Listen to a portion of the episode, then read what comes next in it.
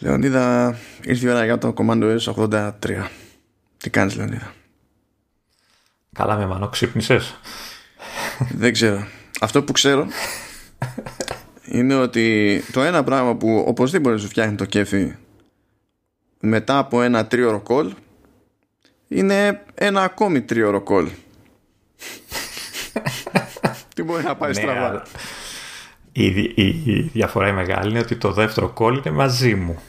Ναι, Έχεις αυτή τη τιμή και την, ε, πώς να το πω έτσι, την ευχαρίστηση ναι. να μιλάς μαζί μου. Κοίτα, το πραγματικό θετικό είναι ότι εφόσον έχει φύγει το πρώτο και το δεύτερο είναι αυτό που είναι τώρα για, για την ηχογράφηση, άμα είναι να πάει κάτι στραβά, ε, ξέρεις, το, με, τη δεύτερο, με το δεύτερο το call αποκλείεται να γίνω ρόμπα διεθνώς.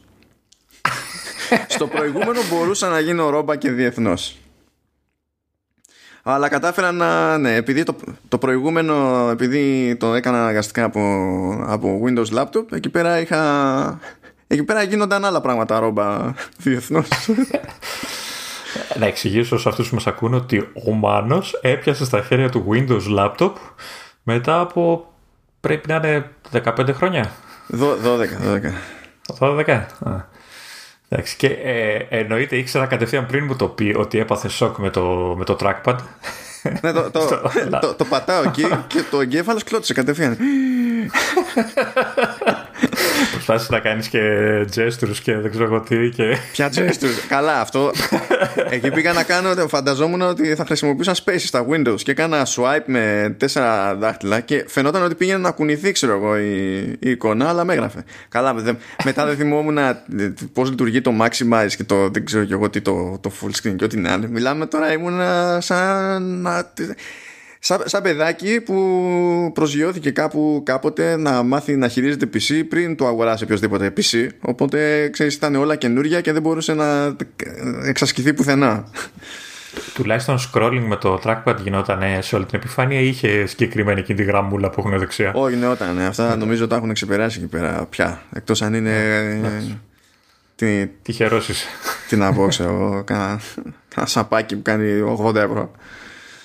Ε, εγώ πάλι είχα μια χειρότερη εμπειρία από σένα ε, μέσα στο Σαββατοκύριακο που μας πέρασε γιατί ε, πιάσα στα χέρια μου και έπαιξα με iPad Pro 11 το οποίο δεν είναι δικό μου. Το χειρότερο πάει σε αυτό το τελευταίο κομμάτι. Ναι, το, το φαντάστηκα. Δεν υπήρχε. Ναι.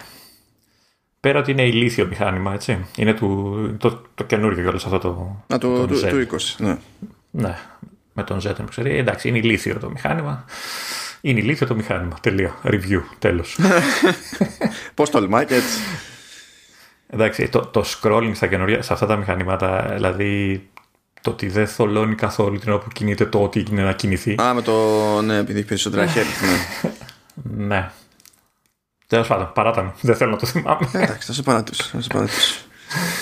λοιπόν, αγαπητοί, το πρόγραμμα συνεχίζει το, το καλοκαιρινό. Έχετε πάρει χαμπάρι από τα προηγούμενα δύο επεισόδια ότι το, η στάνταρ δομή του επεισοδίου έχει πάει περίπατο. Θα επανέλθουμε κάποτε σε αυτή τη, τη δομή. Ε, είπαμε την προ προηγούμενη φορά ένα μάτσο χοντρά που ήταν συγκεκριμένα τώρα για κάθε λειτουργικό. Την προηγούμενη φορά Α, Είπαμε για αλλαγές σε επίπεδο συστήματος που επηρεάζουν σχεδόν οτιδήποτε έχει να κάνει τέλος πάντων με κάποιες λειτουργίες. Και τώρα ήρθε η ώρα να ασχοληθούμε με αλλαγές σε εφαρμογές, στην ουσία σε εφαρμογές της Apple. Σε κάθε μπάντα. Πάλι ε, εστιάζοντας σε iOS, iPadOS και macOS. Το WatchOS θα, το, θα μας απασχολήσει στα σοβαρά σε άλλη φάση. Και ακόμη δεν έχει έρθει η ώρα να μιλήσουμε για Apple Silicon, Λεωνίδα. Λεωνίδας μετράει αντίστροφα. Θέλει να δει πότε. Όχι, όχι. Δεν μετράω αντίστροφα. Δεν θα γκρινιάξω καθόλου. Το, το έχω δεχτεί μέσα μου. Επίσης, σήμερα διάβαζα και λίγο το blog ε, του Parallels και α, αφήνουν μια μικρή αισιοδοξία. Δεν ξέρω τι. Κάτι μαγειρεύουν με την Apple. Δεν ξέρω τι ακριβώς εννοούν. Δεν λένε. Οπότε θα κρατηθώ. Άντε λοιπόν, να δούμε. Έχω κάνει εδώ πέρα ένα, ένα τετραπλό φρέντο που έρχεται μετά από άλλους δύο φρέντο που ήταν διπλή, διπλός ο καθένας. Και παρόλα αυτά ακούγομαι όπως ακούγομαι. Και είμαι χειρότερα από όσο ακούγουμε και the night is young που λένε. Έχουμε μέλλον. Αυτή δεν είναι Τετάρτη αυτή είναι Μεγάλη Παρασκευή.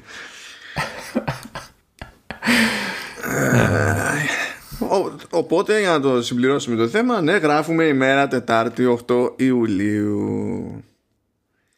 7 παρατέταρτο 7, κάπου θα είναι 7 παρατέταρτο Ανά πάσα ώρα και στιγμή Φαντάζομαι. Λοιπόν Ξεκινάμε. Τώρα πριν ξεκινήσουμε να σου πω ότι που μιλάνε στο Skype. Άσχετη. Ε, Εντάξει και εδώ βαράνε Twitter Καλά mail δεν το, δεν το συζητάμε. Mail ε, να, να μοιραστώ λίγο τον πόνο μου έτσι Πηγαίνει Αυτό τις περισσότερες καθημερινές Πηγαίνει 4 παρα 2 Και μέχρι τις 4 και 5 Ακούς ειδοποίηση, ειδοποίηση, ειδοποίηση, ειδοποίηση, ειδοποίηση, παπ, παπ, παπ, παπ, παπ, παπ, Σκάνε όλοι. Όλοι. Γιατί προσπαθούν να πετύχουν μια ώρα που χοντρικά έχει την ελπίδα να είναι πάνω κάτω εργάσιμη σε πολλές μεριές του κόσμου και έχουν καταλήξει εκείνη την ώρα και γίνεται της κακομήρας. Δηλαδή κάθε μέρα αισθάνομαι ότι δεν έχουμε επίδεση. Και να σου πω, νιώθει και αυτό που νιώθω εγώ όταν μου έρχονται τα mail της δουλειάς κάθε μέρα που ε, σκάει το mail και σφυράει σε 42 μηχανήματα ταυτόχρονα. Και στο ρολόι έρχεται και με μια μικρή καθυστέρηση ώστε ξέρεις, να έχεις φάει την πρώτη κρυάδα και εκεί που λες: Εντάξει, παιδί μου, σταματήσανε. Μπιπ, μπιπ, σφυράει και το ρολόι. Όλα μαζί. Ε, ό,τι βγάζουμε το τηλέφωνο και με το MacBook, αλλά πραγματικά σκάνε εκείνη την ώρα τόσα και με την ίδια ταχύτητα που βαράνε πρώτα όλα στο Mac και δεν έχει προλάβει το iPhone. Και μετά ξέρεις, νιώθει το iPhone ότι κάτι πρέπει να κάνει, ξέρω εγώ. Κάνει ένα email sync και ε, ξαφνικά βλέπεις 9 mail. Σε μια στιγμή έτσι πάρ το όλο στη μάπα. Εντάξει, είχε. Πότε ήταν, δεν θυμάμαι, πριν από λίγες μέρες είχα, είχα αφήσει στο inbox 8. Ε, ξεκίνησα ένα, μια τηλεφωνική κλίση και όταν τελείωσα την τηλεφωνική κλίση στο inbox είχα 24. Και λέω, «Ε, παιδιά, ξέρω εγώ, εντάξει. Κάπως αλλιώς πάρε το. Τέλος πάντων. Βάμονο, Λεωνίδα. Έλα να ξεκινήσουμε γιατί δεν το βλέπω. Ε, ή ήθελες να, να μιλήσεις πρώτα για το καινούργιο εγχείρημα του, του καναλιού. Τι θες, πώς θες να το Φαντάσου έτσι, δηλαδή εγώ στο είπα και εγώ το έχασα. Λοιπόν, να. Όπως είπαμε δεν είναι, δεν είναι Τετάρτη αυτή τώρα εδώ πέρα. Για να, για να μην κράζεις εμένα που δεν ξέχασα, απλά καθυστέρησα να κάνω share το, το επεισόδιο το προηγούμενο του podcast στα social. ναι, ναι, ναι. Έκανες τη μία την Δεν το κάλυψη. ξέχασα. Είμαστε γενικά διαλυμένοι. Είμαστε διαλυμένοι. ναι. Ο, ο Λεωνίδας ξέχασε το ίδιο του το podcast, αλλά δεν, δεν του διέφυγε το καινούριο podcast το οποίο δεν συμμετέχει. Δηλαδή, Εγώ του είπα ότι θα κάνουμε μια εισαγωγή για το καινούριο podcast του Halftone και φυσικά το ξέχασα μόνος μου. Εντάξει, είμαστε οι καλύτεροι hosts όλων των εποχών. Δεν το συζητάμε. Λοιπόν, αγαπητοί στα γρήγορα, να πω ότι έχουμε ένα νέο έτσι, μέλος στο Halftone FM και είναι ένα βήμα προς την κατεύθυνση που είχαμε καημό έτσι κι αλλιώς από την αρχή γιατί εντάξει μέχρι τώρα ασχολούμαστε με Apple που είναι τεχνολογία ασχολούμαστε με games που κατά μία έννοια είναι πάλι τεχνολογία πάλι έτσι παίζει μια συγγένεια μες στο μυαλό όλων. Αλλά το ζήτημα στο Halftone είναι να καταπιαστούμε και με θέματα που δεν πατάνε στην, στην ίδια γραμμή να έχουμε και άλλα, άλλα πραγματάκια και όσο περνάει ο καιρός να προστίθεται πράγματα και να υπάρχει κάτι ενδιαφέρον αν όχι για όλους για, έστω για όσους περισσότερους γίνεται. Ξεκίνησε λοιπόν ε, αυτή την εβδομάδα το Oversteer. Το Oversteer είναι κουμάντο του Δημήτρη Μπίζα. Το κάνει μόνος του εκτός απρόπτου. Δεν ξέρω, δεν υπόσχομαι. Αλλά το ένα είναι σίγουρο όπως εξήγησα και στο σχετικό τρέιλερ που φτιάξαμε εκεί πέρα εγώ δεν θα είμαι εκεί, εγώ ήμουν περαστικός από το τρέιλερ. Εγώ ο Γκάβακας σε, σε, δηλαδή δεν, δεν είναι απλά δεν ρε παιδί μου και έτσι κι αλλιώς να ασχολούμαι με το θέμα. Το Oversteer του Δημήτρη Μπίζα λοιπόν ασχολείται με τη Φόρμουλα 1 πράγμα που σημαίνει ότι τώρα που ξεκίνησε η σεζόν και έχει αγώνες απανωτούς παίζει πολύ πόνος παίζει πολλή ανάλυση για, για κάθε αγώνα Οπότε έτσι θα πάει τουλάχιστον τις, τους, τους επόμενους μήνες χωρίς αυτό να αποκλείει και πιο χαλαρά επεισόδια και πιο ιδιαίτερα επεισόδια ανάλογα με, τη, με την περίσταση. Ο Δημήτρης Μπίζας δεν είναι καθόλου περαστικός στο, στο άθλημα. Δηλαδή πως είμαι εγώ για Φόρμουλα 1 είναι ακριβώς ανάποδα η φάση δεδομένου ότι ο άνθρωπος έχει περάσει από μέσα που ασχολούνται με, ε, με μηχανοκίνητο αθλητισμό ε, είχε κάνει και αξινταξία στο totalracing.gr ε, γράφει στους τέσσερις τροχούς και είναι το άθλημά του. Έχει ξανασχοληθεί με podcasting και τα λοιπά αλλά όχι με κάτι που να είναι τόσο δικό του ας πούμε όσο η περίπτωση του, του Oversteer. Και του κάναμε μια, ε, μια πρόταση. Είχε το κέφι, είχαμε το κέφι και κάπως έτσι φτιάξαμε ένα καινούριο show που όπως είπαμε λέγεται Oversteer θα πετάξω στα show notes ε, του επεισοδίου που φαίνονται στο site ή σε οποιοδήποτε podcast app τέλος πάντων χρησιμοποιείτε για να ακούσετε το παρόν επεισόδιο. Θα περάσω link προς το πρώτο επεισόδιο του, του Oversteer για όποιον ενδιαφέρεται για Formula 1 να πάρει πιο εύκολα μια ιδέα ή στην τελική όποιος θέλει κάνει μια επίσκεψη στο hafton.fm στο web και θα το δει, είναι πρόσφατο επεισόδιο δεν θα χρειαστεί να αλλάξει και σελίδα θα το βρει αρκετά ψηλά και καλή αρχή στο, στο Δημήτρη. Όσοι πιστοί προσέλθετε. Σιδεροκέφαλος. Σιδεροκέφαλος είναι. Ναι, σωστά. Χρειάζεται φαντάζομαι και σε αυτό το άθλημα ακόμα περισσότερο. Και, και αν θέλει βοήθεια με το marketing είμαι πολύ διαθέσιμος. Τσίτα τα γκάζια. Τσίτα τα γκάζια και εγώ του έλεγα ότι άμα για κάποιο άγνωστο λόγο συμμετείχα σε αυτό το, το show που πραγματικά θα ήταν παράλογο, είμαι παντελώς άσχετος με το αντικείμενο, έτσι, ότι θα έπρεπε να πούμε αναγκαστικά την εκπομπή στραβή πιλότη. θα ήταν ο μόνος τρόπος να έχει ελπίδα αυτό. Ε, μόνο έτσι. Ανταυτού, εντάξει, φυσικά δεν συμμετέχω γιατί δεν έπρεπε. Ε, δεν, δεν είναι και ο στόχος έτσι κι αλλιώς. Δηλαδή, για οποιοδήποτε, να συμμετέχω σε οποιοδήποτε podcast φυτρώσει στο Χάφτουν, δεν είμαι ρομπότ. Contrary to popular belief. Να το λέω γιατί μερικοί με έχουν κατηγορήσει και για αυτό. Και ανοιγόμαστε. Δεν είναι το πρώτο άνοιγμα που θα γίνει σε Χάφτουν. Έχουμε και άλλα πράγματα να, να προσθέσουμε.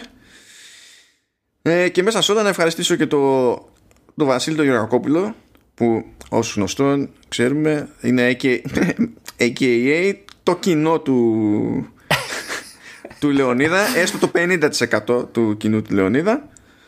Ο πραγματικός ο μέγας εραστής του χρώματος πορτοκαλί που κανόνισε το λόγο και για το Oversteer όπως έχει κάνει και όλα τα λόγο γενικά για, το, για τα shows του Hafton και για το Hafton FM το ίδιο δηλαδή έτσι κι αλλιώς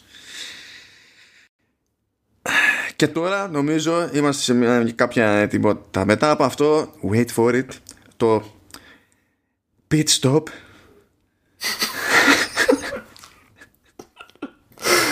πω, πω.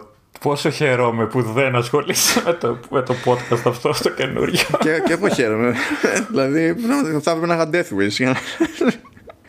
Εγώ άντε να μπλέξω όσο να μπλέξω με κανένα θέμα ήχου από εκεί πέρα, αλλά, αλλά μέχρι εκεί. Τυπώσχομαι δεν θα επιτεθώ στο, στη συνείδηση, το μυαλό και τη σκέψη του κανενός σε Δεν θα μπλέξω, δεν θα ενοχλήσω. Αλήθεια, αλήθεια, αλήθεια. Ε, Κάθισε στη θέση του οδηγού και κόλλησε το πόδι στον γκάζι. Μιλάμε, είμαι αστήρευτος. Δηλαδή, νομίζω ότι πρέπει να με προσλάβει ο άνθρωπος. Αδικήσει, αδικήσει. αδικήσει. Αδικής. Απλά ρε παιδί μου, ξέρεις, συμβαίνει να είσαι από τις περιπτώσεις που αδικείσαι δικαίως. Δεν ξέρω πώς λειτουργεί αυτό, αλλά μέσα μου λειτουργεί. Λοιπόν, να σου πω, ναι. πάμε τώρα στα δικά μας. Πάμε. Γιατί τα βλέπω, τα μετράω και να, να σου πω, ε, θα μου κάνεις τη χαρά να ξεκινήσω ε, με, τα, με τα messages, γιατί. Πώς το λένε. Ε, ε, μία από τις σπάνιες φορές που έχω γκρινιάξει αυτό το podcast. Ναι, ότι σπάνιο, ναι. Τρεις τελίτσες. ε, μία από αυτές τις φορές τη σπάνιες ήταν για τα messages στο Mac. Και βλέπω γενικά ότι γίνονται πραγματάκια, ρε παιδί μου, στο κομμάτι αυτό με τα καινούργια λειτουργικά και θα ήθελα έτσι λίγο να τα, να τα, να τα υπώ. Εντάξει. Δεν ξέρω. Εκτός αν έχεις μια τρελή κάψα να μιλήσεις εσύ για messages. The floor is yours. Oh. Λοιπόν, αγαπητοί ακροατέ. Ξεκινάμε λοιπόν με τα messages. Νομίζω θα είναι και η πιο... Είναι μάλλον η πιο δημοφιλής, η πιο πολυχρησιμοποιημένη εφαρμογή και σε iOS και σε macOS. Είναι τα, το σύστημα μηνυμα, αποστολής μηνυμάτων της Apple. Ε, έχουμε διάφορες καινούργιες ε, λειτουργίες. Ε, είναι κάποιες που είναι, όπως και την προηγούμενη φορά, είναι κάποιες λειτουργίες που είναι κοινές για όλα τα λειτουργικά και είναι και κάποιες που είναι ξεχωριστά για κάποια από τα λειτουργικά που θα αναφέρουμε.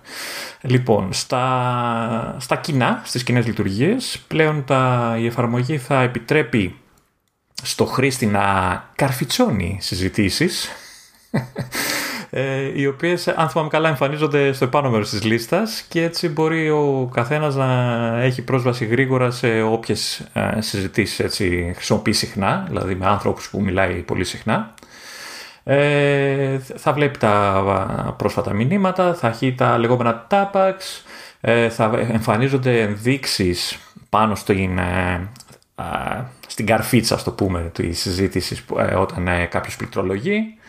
Ε, και θα εμφανίζονται αν είναι για ομαδική έτσι, με πάνω από τρία άτομα συνομιλία ε, θα βλέπεις ξέρεις, τους συμμετέχοντες σε ένα κύκλο γύρω από την καρφιτσούλα την ώρα που θα στέλνουν το, το όποιο μήνυμα. Θα μπορείς να καρφιτσώνεις μέχρι 9 α, συζητήσεις. Ε, θα έχουμε υποστήριξη, αυτό ψηλοέλειπε, αλλά εντάξει, έρχεται, ε, για τα λεγόμενα mentions, αναφορές, δηλαδή είναι όπως έχουμε στο facebook και στο twitter, νομίζω με παπάκι δεν μπαίνουν οι αναφορές σε αυτά τα tweets που κάνουν. Ναι, και στο Slack και στο Telegram και γενικά, ρε παιδί μου, είναι κλασικό αυτό σε messaging apps. Θα, θα, θα μπορείς τέλος πάντων με, να, να αναφέρεις συγκεκριμένο άτομο που υπάρχει στο, που συμμετέχει στην ομαδική συνομιλία, ώστε να ειδοποιείται ο ίδιος ότι κάποιος ξέρεις τον ανέφερε και είπε κάτι που τον ενδιαφέρει, ώστε να μην ξέρεις, ψάχνει, ειδικά όταν είναι πολλά τα άτομα, ξέρεις, ψάχνει πολύ, γίνεται ένας χαμός. Ε, θα έχεις την δυνατότητα να απαντάς επιτόπου σε κάποιο μήνυμα. Δηλαδή, δεν, χρειάζεται να, δεν θα απαντάς κάτω-κάτω στη λίστα, θα πηγαίνεις στο μήνυμα που σε ενδιαφέρει να απαντήσεις και θα ανοίγεις από κάτω, ξέρεις, υπομήνυμα, πώς θα το πω. Ε, δε, ε, thread, εντάξει, καταλαβαίνει ο κόσμος τα thread, τα comments. Έτσι όπως είναι πλέον ακόμα και στο, και στο ναι, Facebook ναι. στην ουσία. Και όχι μόνο. Πάλι αντίστοιχα, η ίδια φάση γίνεται και σε Slack και σε Telegram και σε ένα μάτσο μπάντε δηλαδή. Να υποθέσω ότι όλοι ακολουθούν όλους έτσι. Δηλαδή αντιγράφει ένας στον άλλο. Ε, OK. Okay. Ε, θα μπορείς έτσι για μια έτσι πιο χαριτωμένη πινελιά να, να ορίζεις και μια φωτογραφία στην ομαδική συνομιλία, η οποία από ό,τι καταλαβαίνω θα είναι κάτι σαν λογότυπο της συνομιλίας, κάπως έτσι το έχω καταλάβει εγώ. Ε, ναι, στην ουσία για να ξεχωρίζει πιο εύκολα ναι, που θα ξεχωρίζει από άλλες συνομιλίες κτλ. Και αυτοί βέβαια θα τη βλέπουν όλοι, όλα τα μέλη της συνομιλίας κτλ. Τώρα, και εκεί είναι τα, τα σημαντικά. Ε, αν θυμάστε ή γνωρίζετε ότι η αντίστοιχη εφαρμογή σε macOS έχει μείνει αρκετά πίσω. Δηλαδή πολλές, ε, είχαν γίνει πολλές αλλαγές στο message σε iOS και iPadOS ε, πριν από πόσα λειτουργικά; Δύο πόσο, που κάνατε πρώτα με τα μπαλόνια και όλα αυτά. Ε, και το, ο Mac είχε μείνει πίσω και ήταν και ο λόγος που γκρίνιαζα στον πάνω για αυτό το πράγμα ε, ήταν η, η, η, η, εφαρμογή έδειχνε μεν όλα τα εφέ και όλα τα διάφορα που έστελνες από κινητά και tablet αλλά δεν μπορούσες πολλά από αυτά να τα κάνεις μέσα από το Mac. Ε, από ό,τι είπανε και από ό,τι καταλαβαίνω, πλέον το Messages θα είναι εφαρμογή Catalyst, που σημαίνει ότι θα έχουμε μία εφαρμογή για όλα τα συστήματα.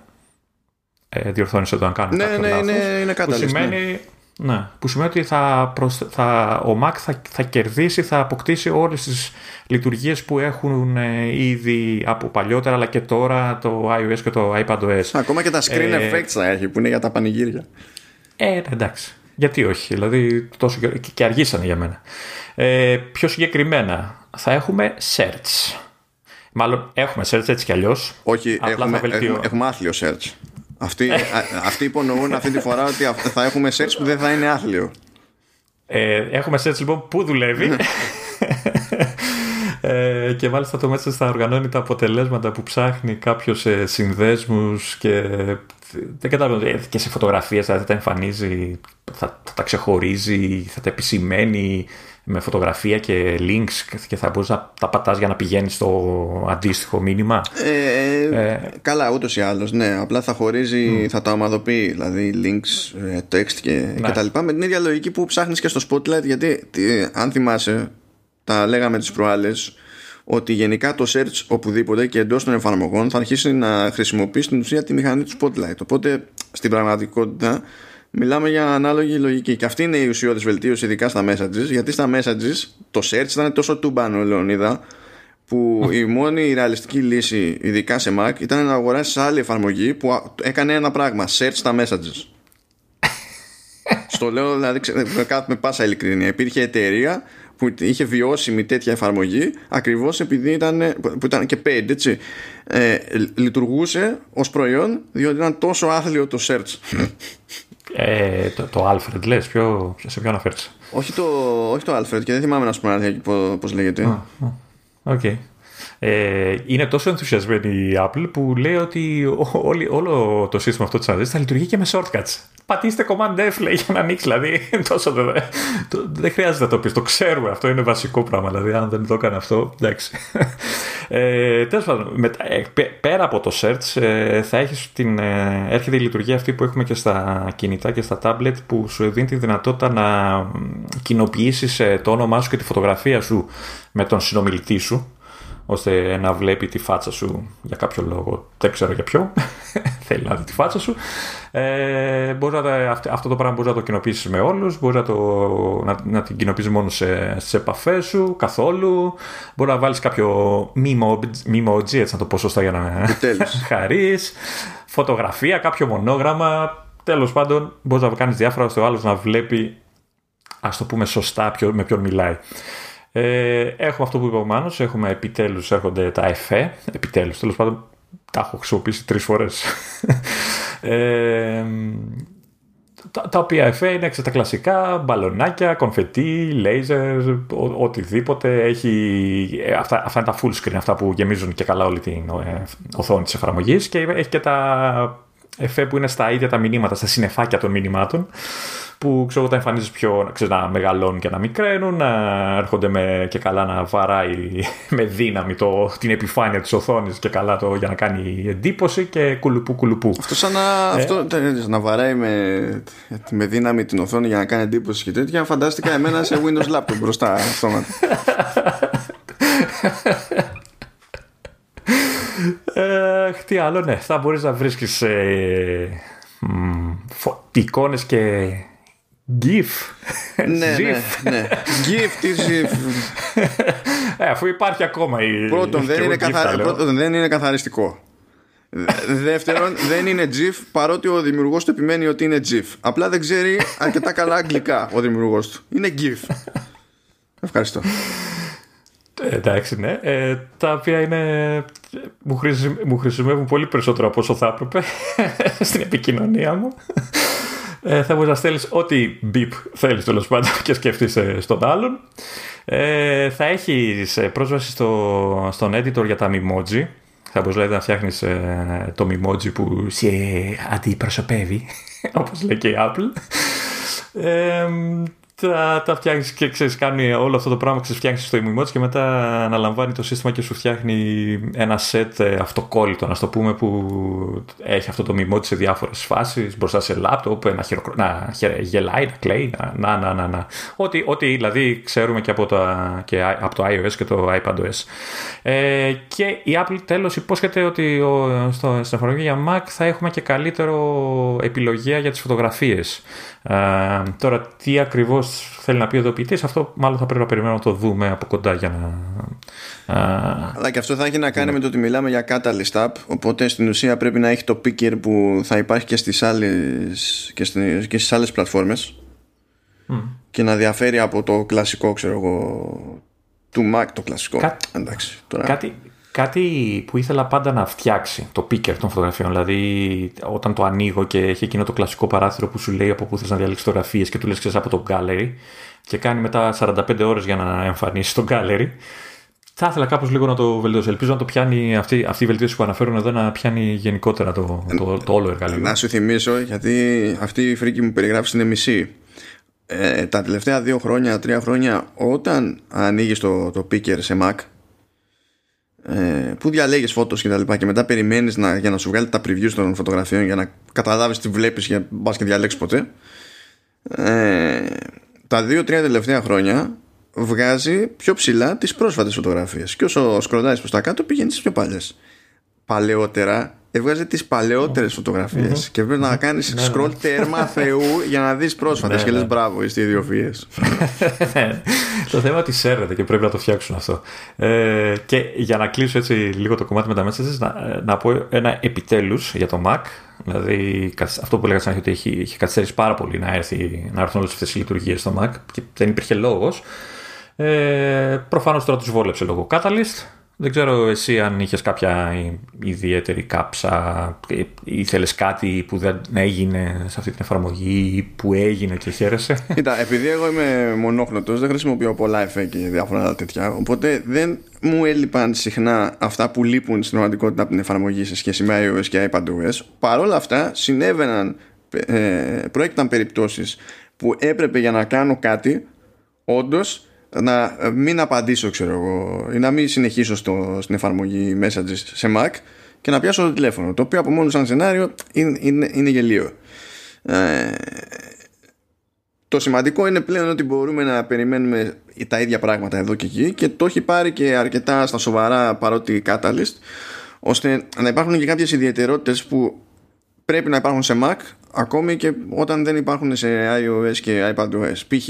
ρε παιδί μου σε Mac νομίζω ότι με τη νέα έκδοση του Catalyst μπορείς να κουμαντάρεις να έχει πολλαπλά παράθυρα της εφαρμογής ενώ με προηγούμενες εκδόσεις του Catalyst δεν μπορείς να το κάνεις αυτό και αυτό θα ήταν αηδία σε Mac, ειδικά για messages, ας πούμε, έτσι. Θα έπρεπε να βλέπεις μία συζήτηση τη φορά ο κόσμος να χαλάσει. Ή δεν θα μπορούσες να έχεις το γενικό παράθυρο με όλα τα conversations και ένα ξεχωριστό, ξέρω εγώ, που να είναι από ένα conversation άλλο. Αλλά τώρα με τις βελτιώσεις που έχουν γίνει σε Catalyst φέτος μπορεί να και ισχύει αυτό το πράγμα. Το άλλο το χαριτωμένο είναι ότι τα pinned conversations που λέμε που είναι μέχρι 9 αυτά όπου και να τα ορίσει ο χρήστης συγχρονίζονται στις άλλες πλατφόρμες. Οπότε αν κάνω ένα pin σε Mac θα σκάσει αυτό το pin και στο τηλέφωνο. Αν κάνω ένα pin στο τηλέφωνο ή στο iPad ξέρω εγώ θα σκάσει και στο, και στο Mac. Όλα αυτά συγχρονίζουν πλέον και μιας και είπες για τα mentions ε, ακριβώς επειδή υπάρχουν ε, πλέον ε, υπάρχει αυτή η δυνατότητα ε, υπάρχει και ρύθμιση να μην κάνει πλήρως mute ένα, ε, ένα group chat κάπως, κάποιος αλλά να λέει ότι θέλω να μου σκάσει ειδοποιήσεις όταν όμως κάποιος κάνει mention εμένα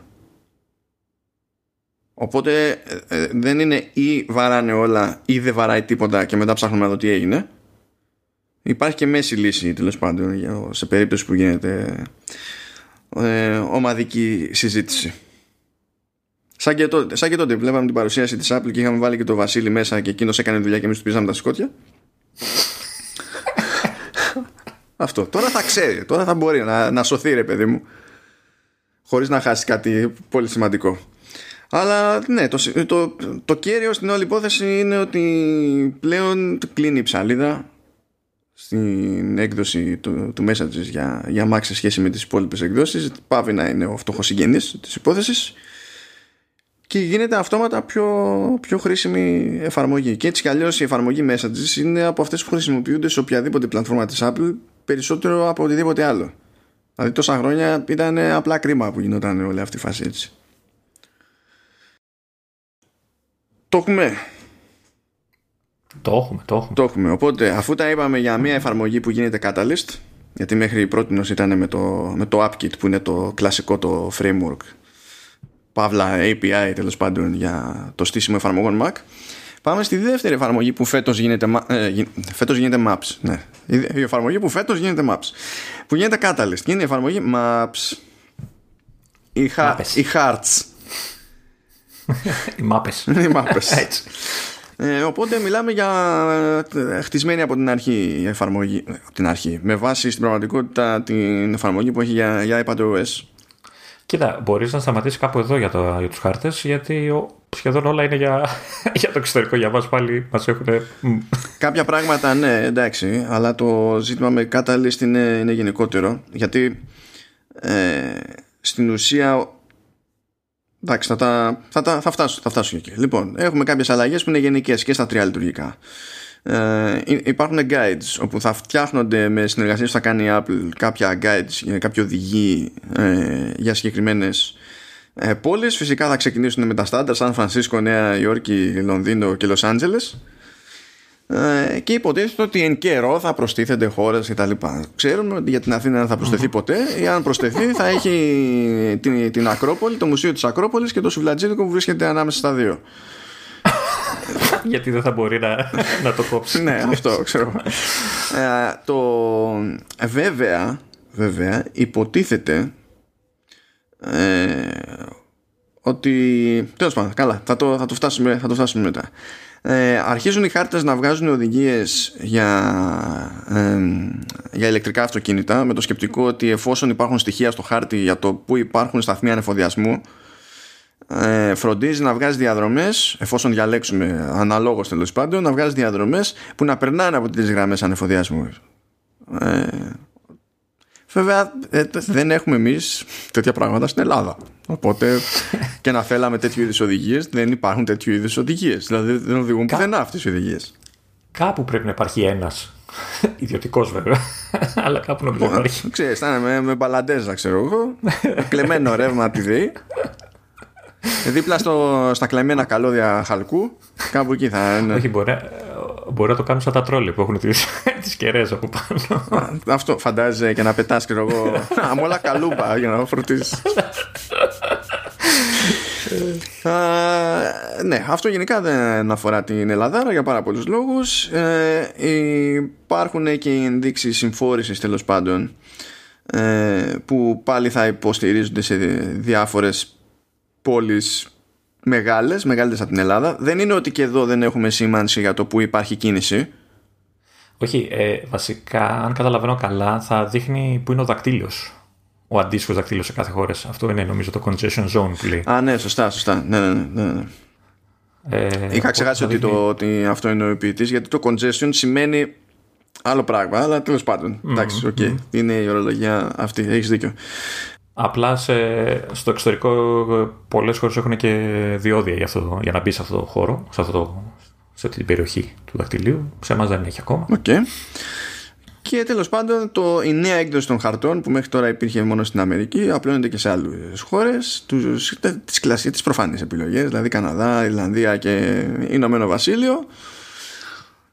Άρα καταλαβαίνετε ούτως ή άλλως. Τώρα σε iOS και iPadOS ε, μπαίνει μια επιλογή παραπάνω για τις παρεχόμενες οδηγίες και είναι οδηγίες για ποδηλάτες. Εγώ πιστεύω ότι γι' αυτό άλλαξε η Αθήνα Λεωνίδα για να μπορέσουμε να δηλώσουμε αυτά τα φοβερά νέα στοιχεία για ποδηλατόδρομο και τέτοια στην Apple για να μπορεί να δίνει οδηγίες. Οπότε πήγαμε σε διάφορα σημεία είχαμε, αφήσαμε στην άκρη ένα κουβά με κίτρινη μπογιά, κάποιος το κλώτσισε και δημιουργήθηκαν οι, οι διάδρομοι για τους πεζούς και τα ποδήλατα. Πιστεύω. Έλα, ε, έχουμε πει, έχεις κακία μέσα σου, προχώρα. Όχι. Ε, ε, επίσης, ε, συγκεκριμένα σε, σε iOS οι, οι χάρτες πλέον θα, θα σημειώνουν τις... Ε, ξέχασα πώς λέγονται στα ελληνικά τώρα αυτά. Πώς τα, λέ, πώς τα λέμε εδώ, τα λέμε, τα λέμε στυλ, τα λέμε ταραντάρ. Α, για, τα, για την ταχύτητα εννοείς; Ναι, ναι, ναι. Ναι, ναι. Τα ραντάρ ταχύτητας.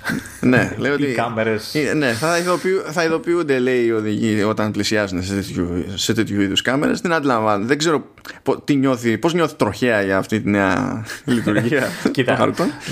Δεν ξέρω, γιατί το, τα Google το κάνει χρόνια τώρα. Ναι, ναι. ναι. Το τα έχει και, και για Ελλάδα, παρακαλώ. Έχει πολλά, πολλές έτσι, ενδείξεις. Όχι ότι εγώ δεν, αλλά μου έχουν πει. ναι. Επίσης λέει θα υπάρχει δυνατότητα για μεγαλύτερη ακρίβεια στη σήμανση της, ε, της γεωγραφικής θέσης του, του χρήστη. Ε, σε αστικές περιοχές παρόλα αυτά δεν έχουν πολύ καλή λήψη για, για GPS φαντάζομαι ότι αυτό δεν θα ισχύει γενικά και ότι θα έχει να κάνει και με το αν υπάρχει το, το chip το, U, το U1 αλλά δεν διευκρινίζει τώρα ακριβώς εδώ πέρα για να είμαι σίγουρος και περνάμε σε macOS διότι εκεί πέρα υπάρχουν διάφορα πραγματάκια ε, που τέλος πάντων συνδέονται και με τα υπόλοιπα αλλά είναι άλλες περιστάσεις σε, σε Mac. Πρώτα απ' όλα, σε Mac μπορεί κάποιος να μπει στη διαδικασία και να φτιάξει οδηγούς. Ε, και και αυτούς τους οδηγούς μπορεί να τους μοιράζεται με, με άλλους αυτό λογικά πιάνει την Ελλάδα, διότι είναι χειροκίνητα. Του κάνεις εσύ ό,τι θέλεις να κάνεις. Δεν περιμένεις κάτι από τα έτοιμα, ξέρω εγώ, σε αυτή την περίπτωση. Ούτε είναι οδηγός που ντε και καλά μετά πηγαίνει για δημοσίευση. Ξέρεις ότι γίνεται public, ρε παιδί μου. Εσύ το ναι. μοιράζεις όπου θες να το, να το μοιράσει στο, τον οδηγό. Ε, προστίθεται υποστήριξη για, για look around που είναι σαν το, το ανάλογο του Google Street View που υπήρχε σε, σε iOS και, και τα λοιπά. Στο Mac Τώρα συνειδητοποιώ ότι δεν υπάρχει στο Mac αυτό το πράγμα. Ναι, δεν υπήρχε. Okay. Ναι. Αντίστοιχα... Καλά, ούτε αυτό μας, ούτε αυτό μας αγγίζει. Όχι, γιατί δεν υπάρχει. Ναι. Αντίστοιχα υπάρχει, ε, υπάρχει περιθώριο να οριστούν διαδρομές για, για ποδήλατο. Το concept εδώ είναι ότι υπολογίζεις τη διαδρομή σου, δεν είναι, γιατί δεν υπάρχει πλοήγηση. Εκτός, δηλαδή, παίρνεις τα αγκαλιά το Mac που ξέρω εγώ και προχωράς αλλά σε αφήνει να προγραμματίσεις τέλος πάντων τη διαδρομή σου και να στείλεις τη διαδρομή αυτή στο iPhone για να κάνεις μετά την, την πλοήγηση. Αντίστοιχα κάτι που προστίθεται που υπήρχε σε iOS και iPadOS από πριν είναι οι εσωτερικοί χάρτες που είναι σε αεροδρόμια, ιστορίες κτλ. Τώρα πραγματικά και αυτό πάλι για θέματα προγραμματισμού βολεύει. Γιατί η πραγματική χρησιμότητα του εσωτερικού χάρτη είναι συνήθως με το τηλέφωνο όταν είσαι κάπου εκεί πέρα και προσπαθείς να καταλάβεις τι, τι γίνεται. Ε, θα έχουμε επίσης και live updates για το Share DTA που υποτίθεται ότι διαλέγουμε να μοιραστούμε με κάποιον τον εκτιμόμενο χρόνο άφηξης στην όποια τέλος πάντων τοποθεσία και για το διάστημα εκείνο μπορεί να βλέπει ο άλλος που βρισκόμαστε και σε πόσο χρόνο λογικά φτάνουμε. Που αυτό πάλι υπήρχε αλλά δεν υπήρχε σε Mac. Οπότε όλα αυτά είναι καινούργια σε Mac ακριβώς επειδή η εφαρμογή έγινε Catalyst. Και μετά γίνεται μια ολόκληρη ιστορία εκεί πέρα ε, που αυτό είναι σίγουρα για το, για το δακτύλιο και μιλάει συγκεκριμένα για, τη, για την Κίνα κιόλας, που υποτίθεται ότι υπάρχει ένα σύστημα για καταχώρηση του αριθμού πινακίδας ώστε να ξέρει μετά η εφαρμογή Maps τι σοή δρομολόγηση να κάνει αν, ε, αν κυκλοφορήσει, αν δεν κυκλοφορήσει τέλος πάντων με βάση τη, τη, την πινακίδα αν είστε στην Κίνα θα βοηθήσει. Αν δεν είστε στην Κίνα. Δεν θα βοηθήσει. Ναι. θα μπορείτε να αισθανθείτε λίγο καλύτερα για τον Κινέζο φίλο σας. Μέχρι εκεί φαντάζομαι. Δεν έχει, δεν έχει άλλο. Έτσι λοιπόν έχουν τα πράγματα Λεωνίδα. Άλλη μια εφαρμογή του συστήματος γίνεται Catalyst. Ωραία. Τώρα πάμε σε εφαρμογή που δεν είναι Catalyst από ό,τι καταλαβαίνω. Όχι, δεν είναι, δεν είναι Catalyst. Και είναι στην ουσία, αν και τέλος πάντων σχετικό, γιατί τώρα πλέον iPadOS και macOS ναι. είναι πολύ κοντά ως προς το, την εφαρμογή Safari. Εκεί που υπάρχει μεγαλύτερη διαφορά είναι σε iOS στην πραγματικότητα. Οπότε, αλλά δεν νομίζω και εγώ ότι είναι catalyst. Απλά πρέπει να έχουν κάνει τόσο τούμπανο δουλειά ας πούμε, στις δύο αυτές μπάντες από τις τρεις. Δεν δε πρέπει γιατί άμα δεις και τα καινούργια στοιχεία για, στο, για macOS που έχει, δηλαδή κάτι extensions, κάτι τέτοια, προφανώς είναι κάτι άλλο. Γιατί το iPadOS δεν υποστηρίζει τέτοια πράγματα.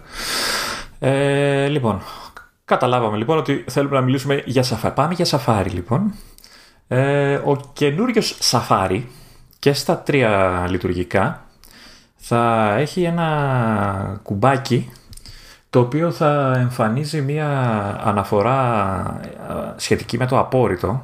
Ουσιαστικά δηλαδή θα σου εμφανίζει ένα παράθυρο το οποίο θα περιέχει ε, όλα τα trackers, τα cross-site trackers ε, που αποκλείει ο Safari μέσα από, την, ε, από το Intelligent Tracking Prevention που έχει, την τεχνολογία που χρησιμοποιεί, ώστε να έχεις μια ε, καλύτερη εικόνα του τι, ποιος σε παρακολουθεί κτλ. OK, okay, χρήσιμο. Αφήνω εδώ το, το σχόλιο κατευθείαν. Ε, παράλληλα ε, θα, έχει, ε, θα, θα μπορεί το, ο Safari να, να παρακολουθεί, να εποπτεύει, να ελέγχει τους κωδικούς πρόσβασης που έχει ο χρήστης ε, ορίσει σε υπηρεσίες και σελίδες και δεν ξέρω πού ε, έτσι ώστε αν η όποια υπηρεσία δεχτεί επίθεση από hackers και παραβιαστεί και διαρρεύσουν οι κωδικοί και όλα αυτά να μπορεί ο Safari να ειδοποιεί το χρήστη και να τον βοηθάει να αλλάξει τον κωδικό κτλ.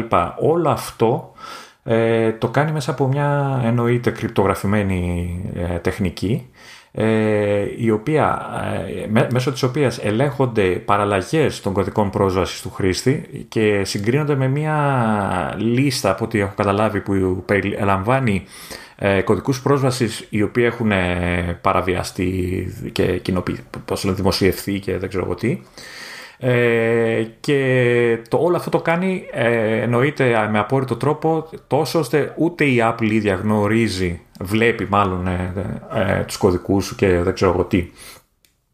Ε, εδώ τώρα υποτίθεται ότι, ότι συνολικά η εφαρμογή ε, βελτιώνει τις επιδόσεις της ε, ο Μάνος έχει βάλει στις σημειώσεις γύρω στα 400 κιλά. Διευκρινήσεις για το που έγινε το testing. ναι. ναι. Ε, δεν θα πω ούτε μία. Όχι, εντάξει. θα, πω, θα πω απλά ότι έχει τρέξει άπειρα benchmarks η Apple σε διάφορα συστήματα και λειτουργικά και, δεν και σε browsers και δεν, δεν συμμαζεύεται για να πει απλά ότι θα είναι ταχύτερος Κυρίως γιατί από ό,τι κατάλαβα βελτιώνεται πολύ η JavaScript. Ναι, εκεί στην ουσία έχει μεγάλη διαφορά, θα έχει μεγάλη διαφορά φέτος γιατί έχουν πειράξει τη μηχανή για, για JavaScript και υποτίθεται αυτό που ήθελε να πει ο Φεντερίγκη γιατί το έχει παράπονο, το έχει πει από πέρυσι πρόπερση. Ότι κάνουμε παπάντζες ξέρω εγώ σε ταχύτητα με Safari και δεν ενδιαφέρεται κανένας γιατί το κάνουμε παπάντζες και λέει πάρα πολύ ωραία. Θα βγω κι εγώ λοιπόν και θα λέω ότι σε JavaScript είμαστε 50% ταχύτεροι από Chrome. Ορίστε. Τι άμα γουστάρετε. Ε, λοιπόν, άλλη μια κοινή και για τα τρία λειτουργικά λειτουργία ε, είναι η δυνατότητα για μετάφραση στο σελίδων, αυτόματη μετάφραση στο σελίδων, ε, η οποία εννοείται ότι θα είναι διαθέσιμη μόνο σε ΙΠΑ και Καναδά και για αγγλικά, ισπανικά, κινέζικα, γαλλικά, γερμανικά, ρωσικά και πορτογαλικά Βραζιλίας. Για κάποιο λόγο. Ε, και υποτίθεται ότι θα σου επιτρέπει να μεταφράζεις σελίδες που βλέπεις σε κάποια από αυτές τις γλώσσες στη γλώσσα που κάποια άλλη γλώσσα που θέλεις και υποστηρίζεται από το σύστημα. Ε, από ό,τι λένε ότι πρέπει λέει στο σελίδα να είναι συμβατή με, το όλο, με την όλη λειτουργία. Τώρα αυτό δεν ξέρω πόσο θα υποστηριχθεί από, τις, ε, από τους διάφορους developers και τους δημιουργούς ιστοσελίδων αλλά σίγουρα είναι για εκεί που ισχύει και, και είναι ενεργό το, το feature είναι, νομίζω ότι θα είναι πολύ χρήσιμο. Ε, εννοείται ότι η Ελλάδα δεν. Ε, τώρα, έχουμε δύο λειτουργιούλες, δύο λειτουργιούλες, ναι, δύο ακόμα χαρακτηριστικά που είναι μόνο για iPadOS και macOS. Ε, τα, τα γνωστά και μη εξαιρεταία, εξαιρεταία fav icons τα εικονιδιάκια αυτά που εμφανίζονται στις καρτελίτσες που ανοίγει κανένας. Θα πω κι άλλο υποκριστικό για να βρήσεις. Ε, και εμφανίζονται δίπλα από τον τίτλο κάθε site ας πούμε, στο tab. Ε, θα είναι πλέον ενεργά από προεπιλογή. Δηλαδή δεν χρειάζεται να το ανοίξει ο χρήστης. Γιατί τώρα υπάρχουν αλλά πρέπει να τα ενεργοποιήσεις ε, και υποτίθεται ότι ε, με αυτόν τον τρόπο θα μπορείς να ξεχωρίζεις ε, ποια site έχεις ανοίξει και ειδικά μέσα ο Μάνος που έχεις γύρω στα 1500, 1500 πώς λένε, tabs ανοιχτά ταυτόχρονα θα είναι πολύ εύκολο να καταλάβεις πού βρίσκεται τι. Κάποτε ήταν ε, αστείο αυτό το να ρίξει κάποιος μια ματιά σε ένα, σε ένα browser ε, και να δει ένα μάτσο tabs ανοιχτά αλλά έχει άλλη χάρη όταν ταυτόχρονα προσπαθεί το σύστημα να σου δείξει και previews από όλα αυτά τα, τα tabs σε touch bar. Που εννοείται δεν καταλαβαίνεις τίποτα έτσι. Είναι κάτι φλίδες, ξέρω εγώ. δεν καταλαβαίνεις τίποτα. Πάντως, πάντως για να χαίρεσαι, οι, τα ίδια τα tabs έχουν ανασχεδιαστεί ε, και σε iPadOS και σε macOS για να, μπορείς να, να, για να μπορεί να χωράνε πολύ περισσότερα στην οθόνη. Οπότε άνοιξε όσα θες πλέον, θα τα βλέπεις όλα super. Ε, τώρα, Λοιπόν, έχουμε και λειτουργιούλες και καινούργια features για τον Safari του Mac. Δηλαδή λειτουργίες που είναι μόνο για τον Safari του Mac. Ε, μία από αυτές ε, έχει να κάνει με το, το λεγόμενο Start Page, την σελίδα εκκίνησης, την ώρα που ανοίγεις δηλαδή, τον, ε, τον Safari, ε, την οποία μπορείς πλέον να την προσαρμόσεις όπως θες. Ε, έχεις τη δυνατότητα να, να βάλεις ένα φόντο, μια φωτογραφία, κάτι που σου αρέσει κτλ.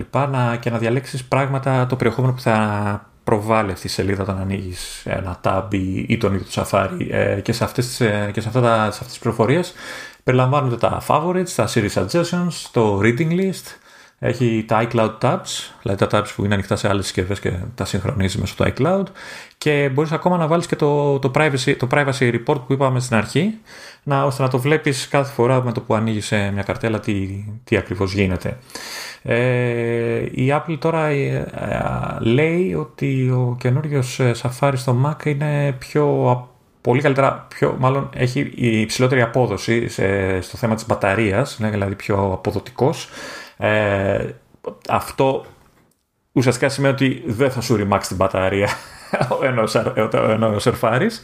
Ε, λέει τώρα ε, ε ότι ε, εντάξει, δοκιμάστηκα σε πολλά συστήματα και τα λοιπά. Μου έχει βάλει πάλι ο Μάνος εδώ άπειρα.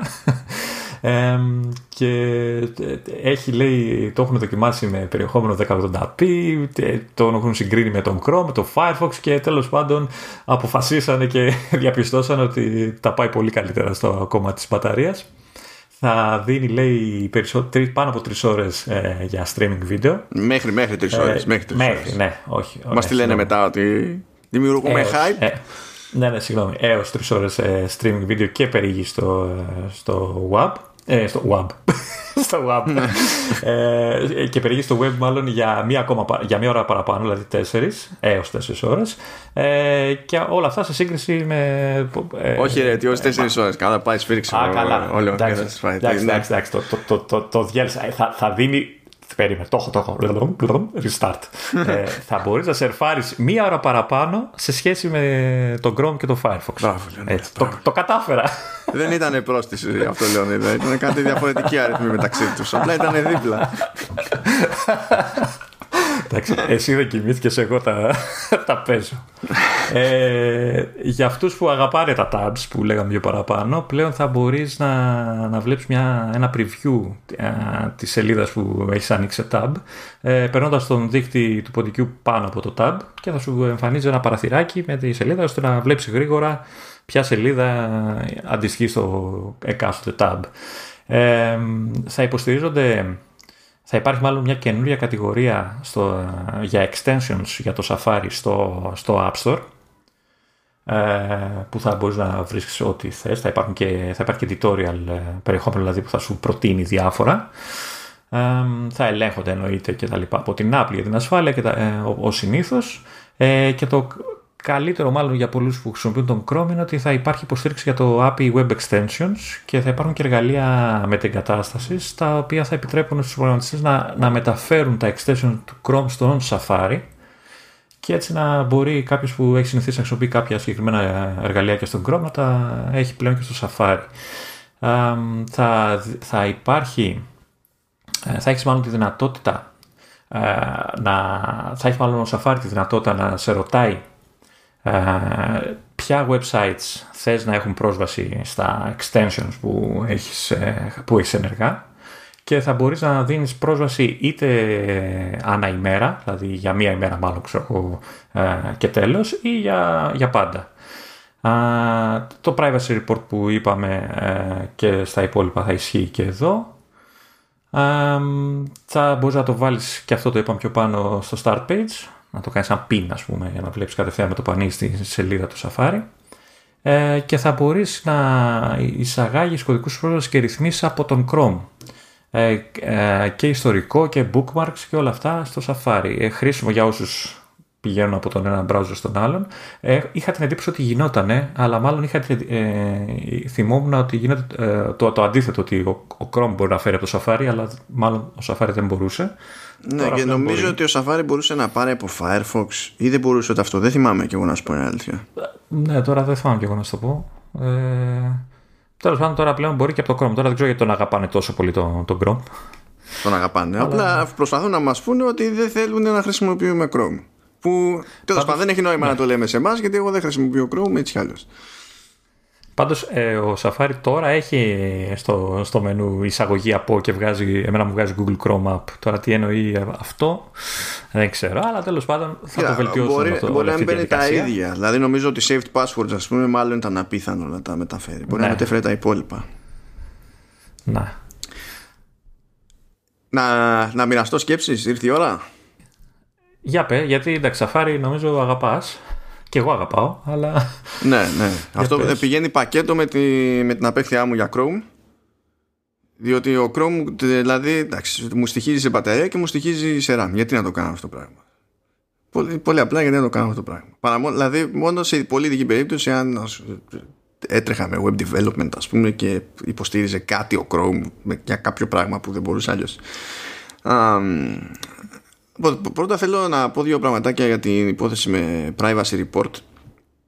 Ότι αυτό δεν είναι, είναι κάτι που έρχεται ως στάνταρ σε Safari αλλά δεν είναι κάτι που πριν ήταν αδύνατο. Ας πούμε υπάρχει ένα ανάλογο plugin ανάλογο extension από DuckDuckGo που κάνει πάνω κάτω το ίδιο πράγμα. Μπορεί να μην το παρουσιάζει με τον ίδιο ωραίο τρόπο ξέρω εγώ ή ό,τι να είναι αλλά κάνει το, κάνει το ίδιο πράγμα ε, τώρα με τις αλλαγές που γίνονται και γενικότερα στο θέμα του, του tracking υποτίθεται ότι με τη, στην περίπτωση της Apple μπορείς να βλέπεις γενικά τι γίνεται track από ποιον αλλά και ποιος κάνει και cross-site tracking. Αλλά τέλος πάντων το ζητούμενο είναι ότι έρχεται αυτό το πράγμα στο προσκήνιο και χωρίς να χρειάζεται κάποιος να βάλει κάποιο extension και τέτοια ως, για, να, για να λειτουργήσει ως μοχλός πίεσης του στυλ σκάστε ένα site και βλέπεις ότι το privacy report είναι στο γάμο του Καραγκιόζη ότι έχει το, ένα δισεκατομμύριο trackers και τέτοια και στην ουσία είναι σαν να ξεμπροστιάζεται το site παιδί μου. Και νομίζω ότι το είπαν και από την Apple ότι στην ουσία ε, θέλουμε έτσι να έχουμε μια πληροφορία παραπάνω στο χρήστη και ελπίζουμε οι χρήστες να αρχίσουν να πιέζουν μετά τα διάφορα site και τα λοιπά με τον τρόπο του ο καθένας ή ό,τι να είναι. Θα πηγαίνει κάπου αλλού, να γκρινιάζει στο site, στο ό,τι να είναι, ώστε ε, παρελπίδα να πάμε προς μια κατεύθυνση χ. Γιατί σε αυτό συμφωνώ το, το αμέσως επόμενο ότι ισχύει πως πολλοί κόσμος ειδικά σε, σε browser δεν αντιλαμβάνεται ούτε εγώ ίδιος δηλαδή και εμείς μεταξύ μας δεν αντιλαμβάνομαστε τα σίγουρα το τι soy tracking γίνεται ε, μπορεί να είναι πιο ξεκάθαρα τα πράγματα στο, στα τηλέφωνα, ακόμα και με τα παρατράγουδα τα διάφορα, γιατί έχουμε συνηθίσει σε τηλέφωνα να ζητάνε, ξέρεις, να σκάνε ειδοποιήσεις για permissions από εδώ και από εκεί κάθε, κάθε τόσο. Ενώ σε browser, browser συνήθως ε, συγκριτικά και παραδοσιακά η κατάσταση είναι πιο free for all και γίνεται πιο χαμούλης. Για μένα το, το σημαντικό είναι ότι το φέρνει μπροστά. Ναι. Δηλαδή, ναι. αν θυμάμαι καλά, ένα κουμπάκι δίπλα στο, στο address bar. Ε, αυτό από μόνο του είναι το σημαντικό. Δηλαδή, εντάξει, όλη η λειτουργία είναι σημαντική, αλλά το ότι μπορείς να το δεις ο καθένας κατευθείαν και απλά πατάς ένα κουμπάκι, δεν το ψάχνεις σε μενού, δεν, δεν, δεν προσθέτεις plugins κτλ. Αυτό είναι πολύ σημαντικό και ίσως έτσι, γι' αυτό το λόγο, να, να λειτουργήσει ως μοχλό για τα site. Ναι. Δεν θα καταφέρει πολλά. Καλά, άλλο ε, τώρα για το password monitoring που λέει δεν καταλαβαίνω γιατί γίνεται εδώ πέρα και δεν γίνεται στο, στο keychain. Δεν, δεν το κατάλαβα. Εκτός αν γίνεται και στο kitchen και απλά δουλευόμαστε στον τρόπο που το εξηγεί τέλος πάντων. Δεν, δεν κατανοώ. Αλλά κακό δεν είναι και αυτό. Και ακόμη καλύτερο είναι με, το ότι γίνεται χωρίς να μαθαίνει ποτέ η Apple τα passwords. Να. Ε, λογικά στο keychain πρέπει να γίνει, γιατί εκεί δεν σώζονται τα, όλα τα passwords. Δηλαδή, Για κάποιο λόγο έχει, το... έχει διπλό UI όλο αυτό το πράγμα. Δηλαδή, ο, αν ανοίξεις την καρτέλα passwords σε Safari, σου δείχνει passwords για πρόσβαση στο web. Αλλά αν ανοίξει το keychain, σου έχει ως κατηγορία τα passwords για πρόσβαση στο web. Σου έχει κατηγορία και άλλα πράγματα όμως που έχουν να κάνουν με εφαρμογές, έχουν να κάνουν με την πρόσβαση σε κλειδωμένα WiFi και τέτοια πράγματα. Ε, και έχει πλάκα εδώ μεταξύ, διότι άμα ήθελα να, να σκάσει το πάνελ με τα passwords, έτσι, και ήμουνα σε Mac και λέω Siri, ξέρω εγώ, δείξε μου passwords. Σε εκείνη την περίπτωση ξέρω ότι θα μου ανοίξει το πλαίσιο από Safari μεριά. Ε, αλλά μια φορά δεν ήθελα ρε παιδί μου εκείνο το πλαίσιο. Ήθελα το Keychain Access. Και λέω καλή μου Siri πήγαινε και άνοιξε την εφαρμογή Keychain Access Βλέπετε πως το λέω για να μην κάνω trigger έτσι. Χώνω τα ελληνικά μέσα που είναι σίγουρη αποτυχία Επιτυχία με την κακή την τέλος πάντων. Ε, Και ενώ το, κατάλαβε Δηλαδή έγραψε και στην οθόνη στο, στο MacBook Ότι ε, όντως έπιασε το τι είπα Και ότι ζητούσα Keychain Access Απλά με έγραψε το σύστημα και άνοιξε το, το, το panel με τα passwords. Δεν άνοιξε το Kitchen Access. Ε, αυτή την εφαρμογή δηλαδή πρέπει και κανένα να, να την ανοίξω χειροκίνητα. Δεν τα καταλαβαίνω λίγο αυτά τα πράγματα. Θέλω να δω πώς θα είναι στην πράξη όταν θα ανοίξουν οι public beta και θα τα διαλύσουμε όλα εδώ πέρα. Ε, μια λεπτομέρεια που, που θέλω έτσι να επισημάνω για την ιστορία, γιατί παίζουν και εντυπώσεις αυτές ρόλο. Εκεί πέρα που έχει κάνει benchmarking για να πει ότι έχουμε ξέρω εγώ, βελτίωση στην απόδοση κτλ είναι εύκολο να, να σκεφτεί κανένας ότι έχει πιάσει ξέρεις το 16 το MacBook Pro τέρμα θεού όλα ξέρω εγώ i9 ε, άπειρη RAM ό,τι να είναι. Ναι για αυτά. Αλλά δεν έχει κάνει αυτό. Έχει διαλέξει ε, στα τηλέφωνα έχει κοιτάξει ανάλογα φλάξη εντάξει τι να κοιτάξει. Αλλά στην περίπτωση το, των Mac ας πούμε έχει κάνει τεστ με το MacBook Pro Men αλλά με το τετραπύρινο που τρέχει στο 1,4 δεν έχει πάει δηλαδή δεν έχει διαλέξει το πιο ντούκι hardware που έχει για να γυρίσει και να πει ότι η βελτίωση είναι τέρμα θεού. Έχει διαλέξει πάνω κάτω entry stuff σε CPU και, και τέτοια πράγματα Εντάξει, δεν έχει πάρει το διπύρηνο το MacBook Air, OK, okay, ξέρω εγώ, αλλά δεν έχει πάει και για το hardware της και καλά της προκόπης. Που σημαίνει ότι η βελτίωση μπορεί να είναι ακόμα μεγαλύτερη σε πιο δυνατά μηχανήματα, λογικά. Ε; Ναι, ναι, ναι. Ε, ακόμα και σε παλαιότερα μηχανήματα. Γιατί, πώς να σου πω, και εγώ έχω τρία χρόνια MacBook Pro, ας πούμε, αλλά πιο ένα. Πιο, εντάξει, δεν είναι με τετραπύρινος ο δικός μου, είναι διπύρινος, αλλά τρέχει σε άλλα ταχύτητα. Είναι στα 3,1, δεν θυμάμαι τι, τι ήταν. Θα πιάσει τόπο, δηλαδή πιστεύω και ότι θα. Ε, ξέρεις, επειδή δεν πάνε να μαγειρέψουν καθόλου τα benchmarks, πιστεύω ότι το εννοούν ρε παιδί μου στα σοβαρά αυτό το πράγμα. Τώρα για τα Fav Icons έχω να πω ότι άλλαξε η ισορροπία δυνάμεων στην Apple. Ε, υπήρχε για χρόνια κόντρα για το αν θα εμφανίζονται τα Fav Icons στα, σε, σε tabs διότι υπήρχε εκείνη η παράταξη που απλά δεν γούσταρε για αισθητικούς λόγους μετά κάποιος υποχώρησε και μπήκαν αλλά δεν ήταν χρωματιστά. Πάλι για αισθητικούς λόγους, ήταν περίγραμμα για το σπάσιμο. Και το πέρα νομίζω ότι η παλιά φρουρά απλά έχασε πέρα για πέρα. Και όχι απλά υφίστανται και υφίστανται σε macOS. Όχι απλά είναι χρωματιστά, αλλά σκάσανε και σε iPad. Για το γαμότο. Υπήρχαν σε iPad και από το 13. Χρωματιστά. Κάνω λάθος. Κάτσε, περίμενε. Το χρωματιστά δεν το έχω παρατηρήσει. Χρωματιστά αποκλείεται. Ακόμα δηλαδή και να υπήρχαν αποκλείεται ένα χρωματιστά. Ναι, περίμενε γιατί έχω. Να πάω. Ναι, χρωματιστά. Κι όμως. Σόπα. Χρωματιστά. Ε, όχι. Εντάξει. Δηλαδή, μπήκα τυχαία στο Eternity. Δεν κάνω ναι, διαφήμιση. Τυχαία. ναι. ναι, όχι, όχι. Μπαίνω και σε άλλο site και είναι χρωματιστό. Ναι, κάνω κάνω. Κάτω Okay. Mac και όλα. όλα. I stand corrected. Okay. Επίσης τι άλλο έχω να σημειώσω εδώ πέρα; Α, ε, θέλω Ε, να... δε- δεν είπες το, το προφανές για τα Fav Icons, ότι κάποιο λάκκο έχει Fav Icons; εξαρτάται, εξαρτάται από το Grand Prix, Λεωνίδα. δεν, δεν, είπα- δεν έχουμε φάβα σε όλα τα Grand Prix.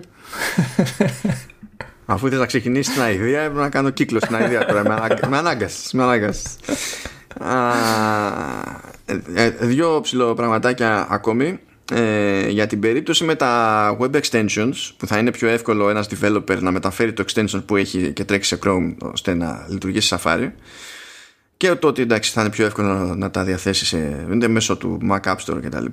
είναι ότι τα ενδεχόμενα κενά ασφαλείας που μπορούν να προκύψουν από extensions ισχύουν και εδώ. Γι' αυτό μπαίνει στη διαδικασία η Apple και έχει ξεχωριστές, ρύθμιση, ε, ξεχωριστές ρυθμίσεις για permissions και σου λέει ότι όταν πας και το πιτώσεις στα extensions ε, δεν μπορείς να περιμένεις την ίδια ασφάλεια που έχεις προηγουμένως. Στην ουσία κάνουμε εμείς τη διευκόλυνση διότι μπορεί επειδή σου λείπει κάποιο extension να δουλεύεις με δύο browsers ή να έχεις γυρίσει σε Chrome και στην ουσία πιο πολύ φαίνεται να ψάχνονται να σου κόψουν λόγους για να είσαι σε Chrome. Εμένα όλο δηλαδή, τα διάφορα πράγματα που λένε φέτος και ο τρόπος τον οποίο το, τα λένε αυτή την εντύπωση μου βγάζει. Και το τελευταίο, εκεί πέρα στο start page που μπορείς να βάλεις wallpaper, καταλαβαίνετε ότι δεν θα βάλω κανένα χρωματιστό wallpaper ή δεν θα βάλω κανένα wallpaper. Απλά θέλω να το πω από τώρα για, τη- για την ιστορία. Θα κάνω μία δοκιμή όταν θα σκάσει η beta για να δω αν λειτουργεί πώς είναι. Μετά θα το βγάλω. Γιατί δεν θα βάλεις ένα μαύρο φόντο, ας πούμε. Ε, το- ξέρω εγώ μπορεί να προτιμώ το default το, το γκρίζο γιατί άμα είναι ξέρεις τα οι υπόλοιπες ενδείξεις από τα favorites και τα λοιπά να, είναι, να έχουν τη λάθος αντίθεση για την περίσταση να είναι too much μπορεί το μαύρο μαύρο στο φόντο να καταλήγει ενοχλητικό και να το αφήσω έτσι όπως είναι στα κλασικά Μπο- Μπορώ να σου στείλω και μια φωτογραφία μου. Μια selfie. και αυτό μαύρο είναι για άλλους λόγους και Και συνεχίζουμε για, για φωτογραφία. Είδε είδες πάσει επαγγελματικές που σου κάνω. Έτσι, Έτσι, επαγγελματικές, επαγγελματικές. Είσαι ο καλύτερος μηχανικός στο, στο, στο pit. Δεν θα τελειώσει ποτέ αυτή η βλακία σε αυτό το επεισόδιο, έτσι. ναι. Όχι, όχι, ποτέ, ποτέ. Ε, πριν μπω στη διαδικασία να μιλήσω για κάμερες που νομίζω ότι κανείς δεν το θέλει πραγματικά αυτό στη ζωή του Ε, θέλω να κάνω μια άλλη έτσι βάλει δήλωση. Θέλω παγωτό φιστίκι, σαν να μην υπάρχει αύριο, Λονίδα. Α, ειλικρινά σου μιλάω. Θέλω, θέλω, θέλω παγωτό. Τέλος πάντων, πάμε. Κάμερα. Αυτό ελπίζω να το κόψεις το μοντάζ. Όχι, θα μείνει, θα μείνει αυτό. Θα μείνει. κάποια, κάποια ρεζιλίκια τα μοιράζουν με όλο τον κόσμο. Λοιπόν, πραγματάκια για κάμερα, την εφαρμογή κάμερα εννοούμε, σε iOS και iPadOS μπαίνουν ε, ρυθμίσεις για το video mode σε όλα τα μοντέλα, γιατί προηγουμένως ήταν μόνο στα 11 από όσο θυμάμαι. Ε, οπότε θα μπορεί κάποιος επί τόπου, χωρίς να μπει στις ρυθμίσεις εφαρμογής, εφόσον δεν έχει 11, να διαλέγει διαφορετική ανάλυση βίντεο και frame rate στο, στο video mode. Ένα δάκρυ κύλησε στο μαγουλό Σε 60 frames. Ε, και σε super slow μου, 120 πήγε έτσι λίγο λίγο, το ζήσαμε. Πιτέλους, πιτέλους. ναι, συμφωνώ. Ε, υπάρχει λέει επιλογή ε, για mirrored selfies και καλά ξέρουμε όλοι πώς τραβάει μια μπροστια κάμερα όταν τραβάμε selfie έτσι στην ουσία είναι να το γυρίζει από την ανάποδη ώστε να φαίνεται πιο, να φαίνεται πιο φυσιολογικό τέλος πάντων ε, να μην έξω εγώ αντίστροφα γράμματα και τέτοια ξέρω, ναι, ναι. γράμματα και τέτοια. Ναι. Ε, και λέει βελτιώσεις στην ανάγνωση QR code για τις περιπτώσεις που αυτό μάλλον έχει να κάνει εντωμεταξύ και με τίποτα αξίες βλακιούλες του λεπτομεριούλες του AR φαντάζομαι και κάτι τέτοια πράγματα ε, και του Neural Engine βασικά ε, λέει σε περιπτώσεις που το QR code είναι πολύ μικρό ή είναι κάπου δεν είναι flat και είναι τυλιγμένο, τυλιγμένο και καλά σε κάποια καμπυλωτή επιφάνεια και τέτοια για να μπορούν να διαβάζουν πιο εύκολα τέτοια QR codes με την εφαρμογή. Τι ήθελες να πεις Λεωνίδα; Όχι, όχι, συνέχισα το πω στο τέλος. Το... Συνεχίζουμε με πραγματάκια που είναι συγκεκριμένα για το iOS. Ε, υπόσχονται τώρα ανάλογα με το μοντέλο προφανώς έτσι, και εδώ φαίνεται ε, ότι τις δοκιμές τις κάνανε με ε, με iPhone 11 Pro Max αυτό το, το άσυλο φθηνό τηλέφωνο. Ε, το χρέπει, το χρέπει. το χρέπει, ναι. Ε, πάλιωσε τώρα, είναι περσινό τώρα, ναι. Ε, ναι. Α, υπόσχονται καλύτερη απόδοση. Ε, και αυτά που τάζουν δεν είναι και ασήμαντα. Λέει τέλος πάντων ε, λέει και καλύτερη απόδοση από, από λήψη σε λήψη λέει ας πούμε ότι ε, η βελτίωση για διαδοχικές λήψεις μπορεί να, είναι, να φτάσει και το 90% και λέει ξέρω εγώ ότι μπορούμε να τραβήξουμε 16 καρέ ε, με ταχύτητα 4 καρέ το δευτερόλεπτο. Ότι τώρα ο χρόνος που μεσολαβεί από την ενεργοποίηση της εφαρμογής ε, μέχρι τη, την πρώτη λήψη μειώνεται κατά 25% αντίστοιχα στη λειτουργία πορτρέτου από λήψη σε λήψη ε, η αναμονή χρεώ, ε, χρεώνεται, ναι, μειώνεται κατά 15%. Ε, θα υπάρχει και ρύθμιση ώστε να δίνεται προτεραιότητα στην ταχύτητα λήψης ε, και αυτό αλλάζει τον τρόπο τον οποίο το σύστημα κάνει τη, την επεξεργασία της εικόνας στο, στο background ώστε να μπορούμε να κάνουμε πιο γρήγορα λήψη κτλ. Δηλαδή Αυτά είναι πράγματα που τώρα, εντάξει, όταν θα κάνει κάποιος το update, δεν θα τα σκεφτεί, δεν θα τα ξανασκεφτεί ποτέ. Αλλά είναι. Δηλαδή, ξεκάθαρη βελτίωση σε πρακτικό επίπεδο. Ε, που. Δηλαδή, μόνο, μόνο καλό. Δεν, δεν μπορώ να παραπονεθώ για τέτοια πράγματα.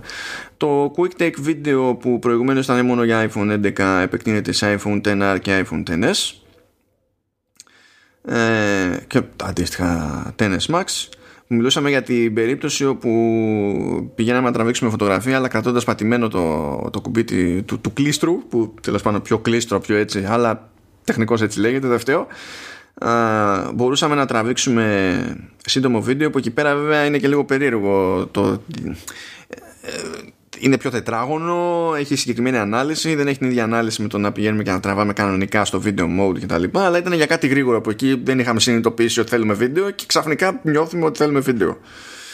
Ε, και έπαιζε μόνο στα 11 τώρα υποστηρίζεται και σε προηγούμενα μοντέλα.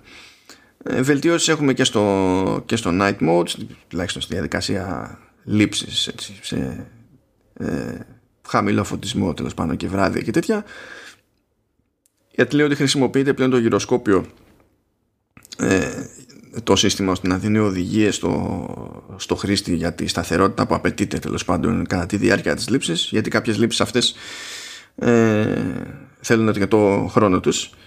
Ε, ενώ υπάρχει και δυνατότητα πλέον πάνω στη λήψη πριν ολοκληρωθεί η ίδια η λήψη ε, να κάνει κάποιος cancel. Ενώ πριν ήταν υποχρεωτικό να περιμένει να ολοκληρωθεί η λήψη ε, γιατί όπως είπαμε παίρνουν λίγο χρόνο παραπάνω αυτά τα πράγματα okay. ε, τώρα υπάρχει έλεγχος λέει για την, για την έκθεση που θα υποστηρίζει σε 10S, 10S Max 10R και οτιδήποτε νεότερο και μπορεί να, μπορούμε να κλειδώσουμε την, την έκθεση για συγκεκριμένες φωτογραφίες αλλά και βίντεο και μπορούμε να το κλειδώσουμε για ολόκληρο το, το, το διάστημα που ξοδεύουμε στο συγκεκριμένο session στην εφαρμογή κάμερα. Και συν της άλλης για συγκεκριμένη λήψη μπορούμε να έχουμε κλειδωμένη τη, ε, την έκθεση και να κλειδώσουμε και ξεχωριστά τη, την εστίαση. Ε, ένα πραγματάκι ακόμα είναι ότι μπορούμε να κάνουμε πολλαπλή λήψη και να τραβήξουμε quick take βίντεο με τα, με τα πλήκτρα ελέγχου της έντασης του ήχου που και αυτό υποστηρίζεται εκεί που έτσι κι αλλιώς υποστηρίζονται αυτές οι λειτουργίες. Δηλαδή 10S, 10S Max, 10R και τα 11 και ό,τι έρθει νεότερο. Ε, και that's it από την, από την κάμερα. Έχει, έχει πραγματάκια που είναι τα λεγόμενα quality of life improvements. Δεν με νοιάζουν εντάξει, εντάξει γιατί δεν έχεις αυτά τα αντίστοιχα τηλέφωνα. Αλλά θα σε νοιάζει. Φαντάζομαι όμως, παιδί μου, ότι και εσύ θα δεις βελτίωση, ξέρω εγώ, στη σβελτάδα για τις λήψεις και τέτοια. Τώρα δεν ξέρω, δηλαδή προφανώς δεν είναι 90% στις διαδοχικές λήψεις, ξέρω εγώ, ή κάτι άλλο, αλλά λογικά θα έχει, θα έχει κάποια διαφορά. Εγώ, εγώ να πω εκεί που για τα QR code, ε, τις βελτιώσεις που κάνει για, το, για την ανάγνωση των QR code, ότι ε, σήμερα διάβαζα ότι βρέθηκαν ε, ψήγματα κώδικα στις beta που αναφέρουν ότι, το, ότι ετοιμάζει Apple ε, λειτουργία για το Apple Pay ε, σε σχέση με τα QR code. Δηλαδή θα μπορείς να πληρώνεις ε, ξεσκανάροντας κάποιον QR code ή να δημιουργήσει ένα QR code και να το στέλνεις για να πληρώσεις εγώ τι. Ε, και ίσως η βελτίωση που αναφέρα, ανέφερες να έχει να κάνει και με αυτό γιατί όταν μιλάει για, ξέρω, ε, για, για κωδικούς που είναι ξέρεις, σε, σε, αντικείμενα που είναι τυλιγμένα ξέρω εγώ περίεργα και αυτά μπορεί να εννοεί προϊόντα που ξέρεις, τα σκανάρεις και το πληρώνεις ξέρω, κάπως έτσι. Μπορεί, θα το δούμε. Δεν ξέρω. Ε, ωραία. Να, να πάμε στο FaceTime δεν έχει πολλά πράγματα. Ε, και στα τρία λειτουργικά το FaceTime πλέον θα μπορεί να ανοιχνεύει αν κάποιος από τους συμμετέχοντες στην κλίση ε, χρησιμοποιεί την νοηματική γλώσσα και αν, αν μιλάμε για ομαδική κλίση ε, θα τον ε, τώρα θα εστιάζει σε αυτόν, θα τον ναι, φέρνει πιο μπροστά. Τον φέρνει στο προσκήνιο εκεί που στην ουσία μεγαλώνει το tile ώστε να μπορεί να βλέπει όποιος τον παρακολουθεί καλύτερα να, τα σινιάλα, ας το πούμε έτσι έτσι, ε, τις χειρονομίες. Ναι, ε, ναι, χειρονομίες. Μια ακόμα ε, αλλαγή η οποία και αυτή άρχισε να γίνει αλλά δεν ξέρω σε ποιες συσκευές θα υποστηρίζεται είναι ότι θα, πλέον θα μπορείς να θα υπάρξει βελτίωση στην ποιότητα του βίντεο θα υπάρχει υποστήριξη για αναλύσεις έως και Full HD 1080p αυτό είναι για iOS και, αυτό είναι για iOS και iPadOS πάντως ενώ το προηγούμενο ήταν και για, για τα πάντα ναι, στην ουσία. Ναι, ναι. Ναι, γιατί η 1080p στην κάμερα του Mac, ε, τα έχουμε ξαναπεί. ναι, πρώτα απ' όλα σε Mac πρέπει να έχεις κάμερα που να δικαιούται να λέγεται κάμερα. Για να, σε, για να μιλάμε για καλύτερη ποιότητα εικόνα σε οποιοδήποτε επίπεδο. Να το δω δεν. Ναι, εντάξει. Και γκρινιάζει αυτός που χρησιμοποιούσε ε, laptop Windows πριν μερικές ώρες χωρίς κάμερα καθόλου, έτσι. εντάξει. Ε, δεν φταίω. Ε, έτυχε. έτυχε. ε, Τέλος πάντων, λοιπόν, και, σε, και μόνο σε iOS δεν καταλαβαίνω γιατί δεν το έχει και το iPadOS αυτό.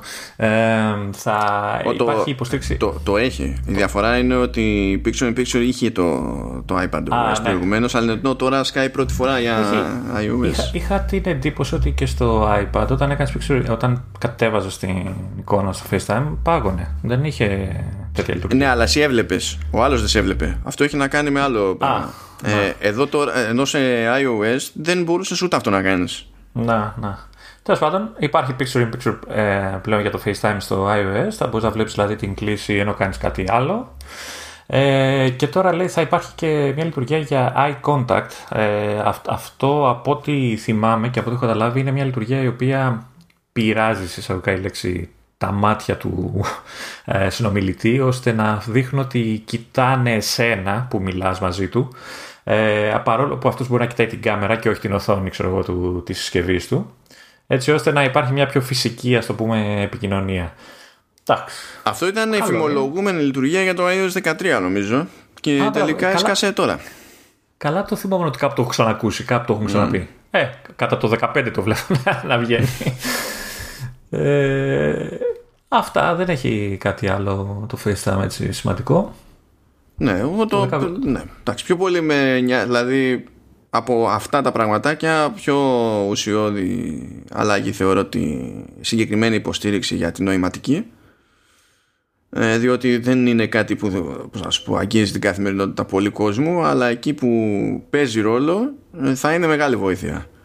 Ναι, σίγουρα. οπότε αυτό κρατάω εγώ περισσότερο. δεν, δεν μας χαλάει και ανάλυση Full HD ε, όπου υπάρχει τέτοια κάμερα. Ε, βέβαια δεν ξέρω με το δίκτυο πόσο θα Καλά, αυτό είναι άλλο καπέλο εντάξει.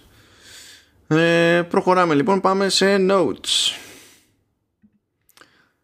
Λοιπόν είναι από τις λίγες φορές που έχουμε πράγματα που ισχύουν για iOS και macOS αλλά για κάποιο λόγο όχι ακριβώς για iPadOS δεν ξέρω πώς έχει συμβεί αυτό το πράγμα αλλά τέλος πάντων OK. okay.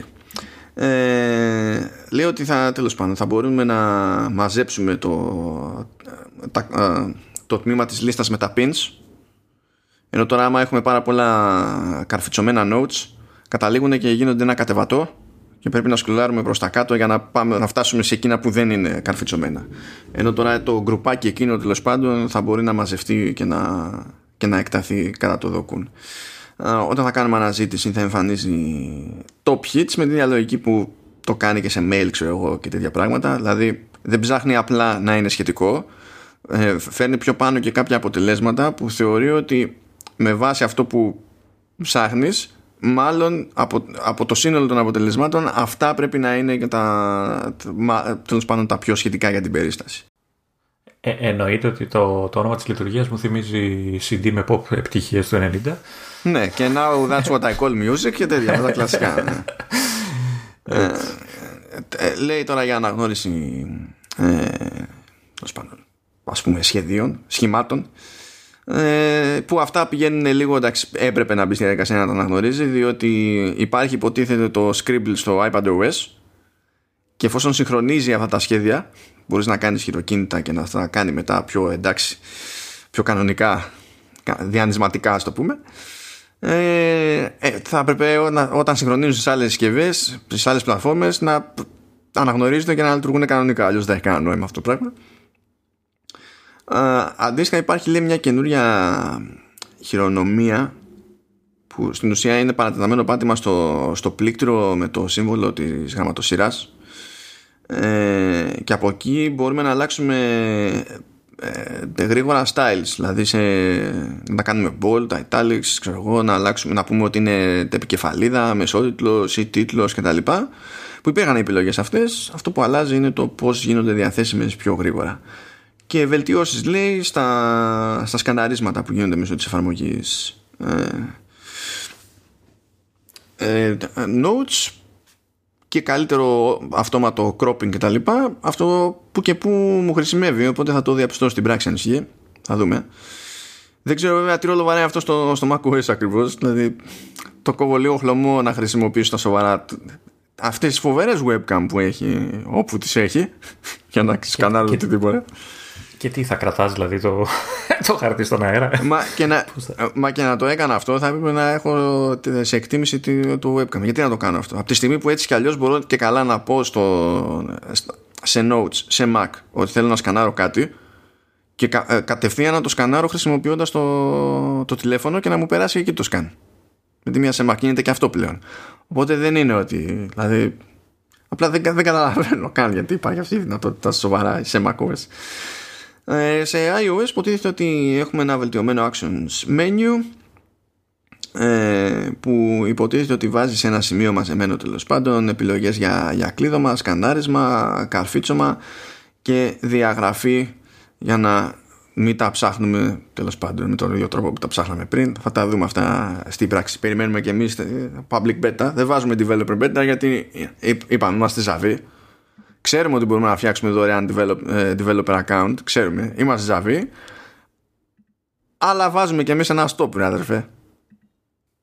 Ε, και επειδή θέλουμε και να κάνουμε podcast ακόμα, γιατί άμα βάλεις εσύ beta στο Mac, τελειώσαμε μετά, δεν θα έχουμε. Θα κάνουμε διακοπές μετά. ναι, αναγκαστικέ είναι, ναι. ε, να πω εδώ απλά για τη σάρωση που έλεγες. Ε, εντάξει, εδώ το αναφέρω μόνο για τα notes, αλλά γενικά σαν λειτουργία και από τα προηγούμενα λειτουργικά, όχι μόνο για στο 14, ε, είναι μία από τις πλέον χρήσιμες, τουλάχιστον για μένα, ε, σε iPhone και iPad. Ε, δηλαδή τη χρησιμοποιώ κατά κόρον ε, ακόμα και για απλά πράγματα του στυλ σκανάρω λογαριασμούς, τους οποίους μετά μπορώ πολύ εύκολα να στείλω σε φάκελο στο files που έχω χωρίσει κτλ. Ε, ακόμα και με εργασίες του μικρού που έκανα τώρα όλο αυτόν τον καιρό με βοήθησε πάρα πολύ γιατί τα έστελα OneDrive και τα έβλεπε στο PC του κατευθείαν. Είναι, γενικά πολύ χρήσιμη η λειτουργία, οπότε χαίρομαι που τη βελτιώνουν. θεωρώ θα τη βελτιώσουν γενικά, όχι μόνο στα notes. Ε, αυτό. Να προχωρήσω, να πάμε στα, στα files που έχει βελτιωθεί πολύ σαν εφαρμογή γενικότερα. Ελπίζω, το καλό Πλέον... θέλω. Ε, εντάξει, ήδη είναι πολύ καλύτερη από ό,τι όταν ξεκίνησε. Ε, πλέον θα μπορεί να υποστηρίζει και δίσκους σε μορφή APFS αλλά κρυπτογραφημένους. Ε, θα μπορείς να βάλεις τον κωδικό σου και να μπαίνεις στο δίσκο κανονικά μέσα από, το, από την εφαρμογή. Αυτό ισχύει και για iOS και για iPadOS. Ε, στο iPadOS ειδικά έχουμε ένα καινούριο sidebar που αν καταλαβαίνω αυτά που λένε ε, επιτέλους γιατί είναι λίγο κουραστικό το sidebar του, ε, του files ε, θα, θα, σου δίνει τέλος πάντων ε, όλες τις βασικές λειτουργίες ε, θα έχεις άμεση πρόσβαση σε αυτές θα πηγαίνεις στα πρόσφατα, στα κοινόξ, στα έγγραφα, εξωτερικές μονάδες δίσκων, σε servers, στα αγαπημένους φαγγέλους με ένα απλό πάτημα. Θέλω να πιστεύω ότι όλη αυτή η ανασχεδίαση θα σταματήσει αυτό το που χρειάζεται να πατάς το βελάκι πάνω αριστερά που σε πάει από το ξέρεις, πιο πίσω στη διαδρομή μέχρι να φτάσεις στην αρχή ε, και να μπορείς να τα κάνεις πιο γρήγορα τώρα, να έρχονται κατευθείαν, ε, να πηγαίνεις μάλλον εκεί που, που θες κατευθείαν. Ελπίζω, ελπίζω να γίνει αυτό. Εγώ ανησυχώ πάντως. Ε, όχ, γιατί... Δεν ακούω κανένα να μου λέει ότι ναι, τα favorites θα λειτουργούν δεν θα τα ορίζεις και μετά θα σου λέει εφαρμογή files. Α ξεχάσω τα μισά. Γιατί μάλλον, μάλλον δεν το εννοούσες ότι ήταν favorites. Εγώ χρησιμοποιώ τα, τα bookmarks, αυτά τα χρωματάκια που βάζεις στο, που τα βάζεις και στο Mac. Αυτά με βολεύουν εμένα. Αυτό τα δουλεύει καλά. Αυτά είναι τάξη, δεν λέμε. Εδώ σου ναι, λέω να μπορείς να βάλεις ε, συγκεκριμένα folders και να πεις ότι αυτά είναι favorites οπότε στα εμφανίζεις στη, στην πρώτη λίστα ρε παιδί μου για να πηγαίνεις με τη μία εκεί πέρα και μπορείς να έχεις φακέλους από το ίδιο το files προφανώς δηλαδή και iCloud Drive και τέτοια αλλά μπορείς να έχεις και από άλλους παρόχους από Dropbox, OneDrive και τα, και τα συναφή Λες, παιδί μου, αυτό favorite, αυτό favorite, αυτό favorite. ώστε να μην χρειάζεται, ξέρεις, μετά να πας στην άλλη υπηρεσία να κάνεις έξτρα βήματα και τέτοια. Πας μπαμ, κατευθείαν. Ωραία τα φτιάχνεις. Λειτουργούν για ένα διάστημα. Μετά σου λέει, Α, από σήμερα θα εξαφανίσω αυτό. Εν τω μεταξύ το σύστημα δεν θεωρεί ότι έπαψε να είναι favorite, οπότε πηγαίνεις στον ίδιο φάκελο και το ξαναμαρκάρεις ως favorite. Είναι μαρκαρισμένος ως favorite, οπότε, οπότε το ξέρει το σύστημα, αλλά αποφασίζει ότι θα τον εμφανίζει εκεί, σε αυτή τη λίστα. Γιατί ξέρει καλύτερα από σένα προφανώς. Σου λέει δεν το εννοούσες όντως. Όχι, θέλει να έχεις μια περιπέτεια στη ζωή σου, έχουμε πει. Μην ε, είσαι κακός. Από, από τη χρονιά που έχει βγει η εφαρμογή Files και έχει δυνατότητα για ορισμό favorites, έχει το ίδιο πρόβλημα. ε, τώρα όμως το λένε, οπότε θα το φτιάξουν. Τι λένε, μόνο, τι λένε. Απλά έχουν βάλει sidebar. τι να το κάνουν sidebar, άμα εξαφανίσει το φάκελο που θέλω, τη λίστα. Ε, επειδή θα φαίνεται τώρα εύκολα, θα το, θα το φτιάξουν να μην φεύγει. Αιδίε, αιδίε. Αυτή τη βλακία να φτιάξουν. Τώρα τα υπόλοιπα είναι να είχαμε να λέγαμε. Λοιπόν, τώρα και μιας και λέμε κατηγορία, φτάσαμε στην κατηγορία να είχαμε να λέγαμε. Έχουμε εδώ πραγματάκια για την εφαρμογή Weather. Πώς φάνηκε αυτό; Mm. Που τώρα... υποθέτω είναι μόνο για Αμερική, ναι, εντάξει. Ε, λοιπόν, σε iOS και macOS υποτίθεται ότι ε, έχουμε πίνακες που δείχνουν τις πιθανότητες βροχόπτωσης για την επόμενη ώρα. Αυτό ισχύει για τις Ηνωμένες Πολιτείες. Αντίστοιχα για... Ε, έχουμε και την προβολή στην ίδια την εφαρμογή αλλά και σε widget ε, μπορούν να προβληθούν ε, κυβερνητικές ειδοποιήσεις για έκτακτα καιρικά φαινόμενα κτλ. Ε, κάτι που υποτίθεται ότι θα λειτουργήσει σε Ηνωμένες Πολιτείες, Ευρώπη, Ιαπωνία, Καναδά και Αυστραλία. Υπάρχει μια θεωρητική πιθανότητα να μας πιάνει αυτό. Δεν είμαι σίγουρος γιατί στην ουσία αυτές οι λειτουργίες, γι' αυτό έχουμε αλλαγές φέτος στην εφαρμογή Weather, ε, αυτές οι λειτουργίες μπαίνουν επειδή έγινε εξαγορά τη, ε, της Dark Sky. Ναι. Οπότε αν αυτό λειτουργούσε έτσι κι αλλιώς για Ελλάδα με Dark Sky ε, για τα έκτακτα καιρικά φαινόμενα τουλάχιστον τότε δεν αποκλείεται να λειτουργεί με τη μία για Ελλάδα ρε παιδί μου το από στιγμή στη στιγμή για τη βροχόπτωση νομίζω ότι έτσι κι αλλιώς δεν λειτουργούσε για Ελλάδα και τα λοιπά Αντίστοιχα... Το λέει ότι είναι μόνο για, για ΙΠΑ. Ναι. Αντίστοιχα υποτίθεται ότι θα μπορούν να ειδοποιηθούν οι χρήστες για τις περιπτώσεις που έρχονται απότομες αλλαγές στο, στον καιρό για την επόμενη μέρα όμως και καλά θα είναι ξαφνικά θα ανεβαίνει ξαφνικά, απότομη άνοδος, απότομη μείωση της θερμοκρασίας κτλ. και της υγρασίας δεν νομίζω ότι θα ισχύει αυτό για εδώ πέρα έτσι κι αλλιώς. Στην περίπτωση του, του iOS ε, υποτίθεται ότι θα έχουμε την πρόβλεψη για βροχόπτωση για πολλαπλές ημέρες όχι μόνο για, για την τρέχουσα. Γιατί συνήθως νομίζω ότι και τώρα αυτό που ισχύει είναι ότι μπορείς να δεις γενικά τι χοντρικά, τι καιρό, θερμοκρασία και τέτοια τι στυλ μπορεί να περιμένεις τις επόμενες μέρες αλλά το, για τις πιθανότητες βροχόπτωσης ωριαία ε, βλέπεις για την ώρα που είναι τώρα και για χι ώρες μετά ενώ τώρα νομίζω θα μπορείς να βλέπεις και για τις ημέρες κατά τη διάρκεια των ημέρων που ακολουθούν. Πάντως είσαι μπανάλ, ακή βροχόπτωση, το precipitation. Γιατί, Είναι ιετό, ιετός, κατακρίμνησης. Να είσαι ακριβής.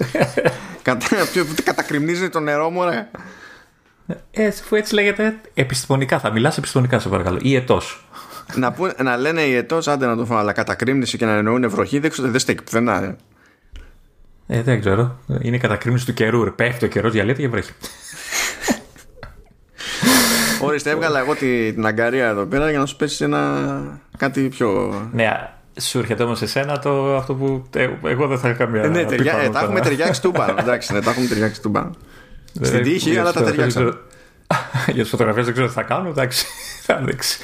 Ε, ωραία. Να σου πω την αλήθεια. Μιλάμε για Apple Arcade. OK. Okay. Έχει κάποιες λειτουργίες που είχα την εντύπωση ότι γινόντουσαν ήδη. Αλλά ας τις πω εγώ και θα δούμε. Για πάμε. Ε, λοιπόν, έχουμε πρώτα απ' όλα και στα τρία λειτουργικά εννοείται. Ε, έχουμε, πλέον έχουμε προτάσεις ε, των παιχνιδιών που παίζουν οι φίλοι μας, αν έχεις φίλους μάλλον, ε, που τα θεωρούν δημοφιλή και τα λοιπά και τα βλέπεις ε, στο, στην καρτέλα στο, του Apple Arcade στο App Store. Ε, έχουμε επιτεύγματα τα οποία υπήρχαν από όσο θυμάμαι και θα μπορείς πλέον να τα βλέπεις και να τσεκάρεις την πρόοδο σου. Δεν υπήρχαν στο σύστημα αλλά δεν, υπήρχαν, δεν μπορείς να τα δεις στο, στην καρτέλα του Apple Arcade. ναι, Εντάξει, OK. Okay. Ε, αυτό ας πούμε που λέει τώρα ε, ότι έχεις τη δυνατότητα να συνεχίζεις να παίζεις ε, το παιχνίδι που έπαιζε σε κάποια συσκευή σε κάποια άλλη συσκευή μέσα από την καρτέλα του Apple Arcade. Είχα την ότι και αυτό γίνεται. Δηλαδή απλά δεν ξέρω τι έχει αλλάξει. Ε, θα, έχει, θα έχει shortcut. Ότι κράταγε το που είσαι, ξέρω εγώ, συγχρόνιζε το, το checkpoint. Το συγχρόνιζε. Αλλά νομίζω ότι τώρα αυτό που καταλαβαίνω δηλαδή είναι ότι θα φροντίζει, θα ξέρει τι είχες παίξει τελευταία φορά και όπως θα σου έλεγε για ένα, ξέρω εγώ, για μια σειρά στο Apple TV ε, και δεν ξέρω και εγώ τι, μπορεί να λέει recently played ή να σου έχει μια, ένα tile με ένα πλακίδιο εκεί πέρα για να, πει, να σου πει, ξέρω εγώ, συνέχισε από εκεί που, που έμεινες. Και καλά, ξέρεις, αν το φαίνει πιο πολύ στον αφρό, όχι ότι πριν δεν γινόταν να συνεχίσεις από εκεί που είχες μείνει. Ναι. Όπως και η επόμενη λειτουργία, ότι έχεις πλέον τη δυνατότητα να δεις όλη τη λίστα των παιχνιδιών ε, της υπηρεσίας και να φιλτράρει με βάση την ημερομηνία της τυχόν ενημερώσεις, κατηγορίες, αν έχουν υποστήριξη για controller κτλ. υπήρχε η λίστα, δεν, νομίζω δεν υπήρχαν τα, τα φίλτρα που για την Φίλτρα σίγουρα δεν υπήρχαν. Ναι. Και εδώ, εδώ που τα λέμε, κάτω, σε, κάτω. σε κάτι παιχνίδια που υποστήριζαν χειριστήριο δεν υπήρχε καν ένδειξη ότι υποστήριζαν χειριστήριο. Οπότε φαντάζομαι, Καλά. ελπίζω δηλαδή ότι τώρα θα καλυφθούν αυτές οι τρύπες για να έχουν νόμο τα ρημάδια τα φίλτρα. Ε, εδώ βγαίνανε παιχνίδια καινούργια και δεν τα εμφάνιζε ότι έχουν βγει. Ναι, και πρέπει ναι. να πας όλα, σε, σε όλα τα παιχνίδια για να το βρεις. Ε, θα υπάρχει πίνακας ε, για το Game Center μέσα στο παιχνίδι για να μπορείς να βλέπεις προφίλ, achievement, leaderboards ε, κατευθείαν χωρίς να χρειάζεται να βγεις εκτός ε, παιχνιδιού. Ε, και θα το coming soon θα είναι κάποιο preview, κάποια, πάλι κάποιο tile στο Apple Arcade που θα σου λέει ποιο παιχνίδι πρόκειται να κυκλοφορήσει σύντομα στην υπηρεσία ώστε να μπορείς να, τα κατε... και, ξέρεις, να σου δίνει να το κατεβάσεις κατευθείαν με το που, το, που κυκλοφορήσει. Ναι, έτσι κάνουν και στο Apple TV Plus βασικά. Ε, ναι, γιατί καλό είναι να μην μαθαίνουμε ε, ότι βγαίνει το Beyond a Steel Sky λίγες ώρες πριν βγει. ή, ή, την ώρα που βγαίνει. Καλό είναι να παίρνουμε λίγο χαμπάρι πότε έρχεται ε, κυκλοφορία στο Apple Arcade. Δεν είναι ντροπή. Ναι. Εντάξει, και εδώ νομίζω quality of life είναι οι διορθώσεις περισσότερο. Ναι. Καλ, καλοδεχούμενες. Πάμε music. Πάμε music. Πάμε music. Λοιπόν, εδώ πέρα ξεκινάμε iOS, iPadOS, macOS. Υποτίθεται ότι προστίθεται η κατηγορία ε, Listen Now που υποτίθεται ότι θα κάνει προτάσεις συγκεκριμένα ε, με βάση την προηγούμενη χρήση που έχει κάνει ο χρήστης. Έτσι κι αλλιώς υπολογίζονταν αυτά τα αυτά τα στοιχεία γιατί η εφαρμογή πρότεινε playlists και έλεγε κιόλας ότι με βάση το τάδε ξέρω εγώ ή τάδε κατηγορία και, και τα λοιπά αλλά υποτίθεται τώρα ότι όλο αυτό ε, οργανώνεται διαφορετικά ως, ως τμήμα ε, και υποτίθεται ότι θα δείχνει κιόλας και αυτά που ακούει κάποιος πιο συχνά και κάποια τέτοια πραγματάκια. Ε, αλλάζει πιο πολύ ο τρόπος στον οποίο παρουσιάζεται η πληροφορία που είχε έτσι κι αλλιώς η υπηρεσία πρόχειρη. Λοιπόν, βελτιωμένη αναζήτηση. Αυτή είναι άλλη μια περίπτωση του στυλ. Βγαίνουμε από μια αναζήτηση που πάνω κάτω δεν λειτουργούσε. Και ελπίζω να εννοεί ο ποιητής ότι πάμε σε αναζήτηση που λειτουργεί στα αλήθεια. Πρώτα απ' όλα τάζει ότι θα, θα τρέχει η αναζήτηση καθώς πληκτρολογούμε γράμματα. Όχι τώρα που περιμένει να γράψω κάποιον όρο και να πατήσω enter. Γιατί μισές φορές που πατάω enter δεν ξεκινάει η αναζήτηση. Ξέρεις γιατί δεν ξεκινάει η αναζήτηση; Ένα παράδειγμα να σου φέρω, Λεωνίδα. Έστω ότι, μόλι, έστω ότι μόλις έχω ανοίξει την εφαρμογή. Εκείνη την ώρα κάνει sync, ρε παιδί μου, για να δει. Έχει γίνει κάποιο update σε κάποιο playlist που έχω στο library για να πάει να κατεβάσει ξέρω, κομμάτια, να κατεβάσει album artwork κτλ. Έτσι. Επειδή κάνει sync, αν εγώ όσο κάνει sync βάλω κάποιον όρο αναζήτηση και πατήσω enter, απλά με έχει γραμμένο. Πρέπει να περιμένω να τελειώσει το sync. Και μετά αποφασίζει okay. ότι ναι, τώρα θα κάνουμε search. Ξέρεις τι άλλο ωραίος μου συμβαίνει πολλές φορές στο search στο Apple Music Λεωνίδα; Yeah, Γράφω όρο. Πατάω search. Πατάω, πατάω enter. Ξεκινάει search φαίνεται. Δηλαδή πάει να φορτώσει αποτελέσματα. Φορτώνει αποτελέσματα. Αυτά τα αποτελέσματα που βλέπω είμαι σίγουρος ότι δεν έχουν να κάνουν με, το, με τον όρο που έβαλα στην αναζήτηση. Ταυτόχρονα μου φαίνονται για κάποιο λόγο γνώριμα και κάνει ένα double take εκεί και συνειδητοποιεί ότι σου φαίνεται νόημα γιατί είναι τα αποτελέσματα της προηγούμενης αναζήτησης που είχες κάνει κάποτε. Δηλαδή το, η αναζήτηση σε Apple Music είναι για τα πανηγύρια. Ειδικά σε Mac. Έτσι. Αλλά είναι γενικά για τα πανηγύρια. Όχι, απλά αναζητά τον εαυτό της. Ναι, είναι ναι, ναι, ναι, υπηρεσία μόνη ψάχνεται. ναι.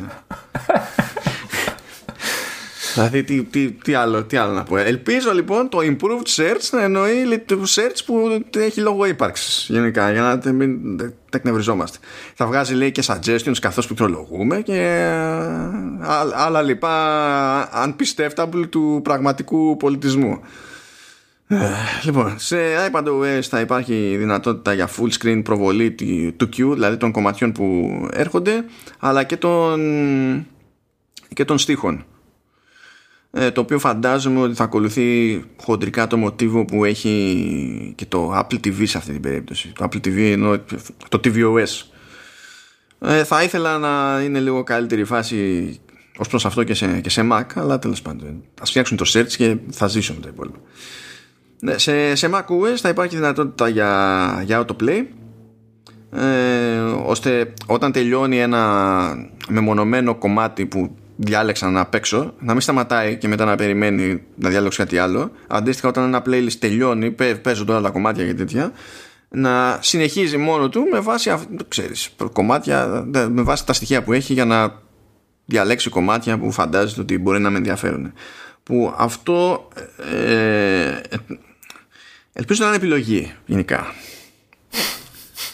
Μερικές φορές απλά θέλω να σταματάει εκεί που, θέλει, που είναι λογικό να σταματήσει.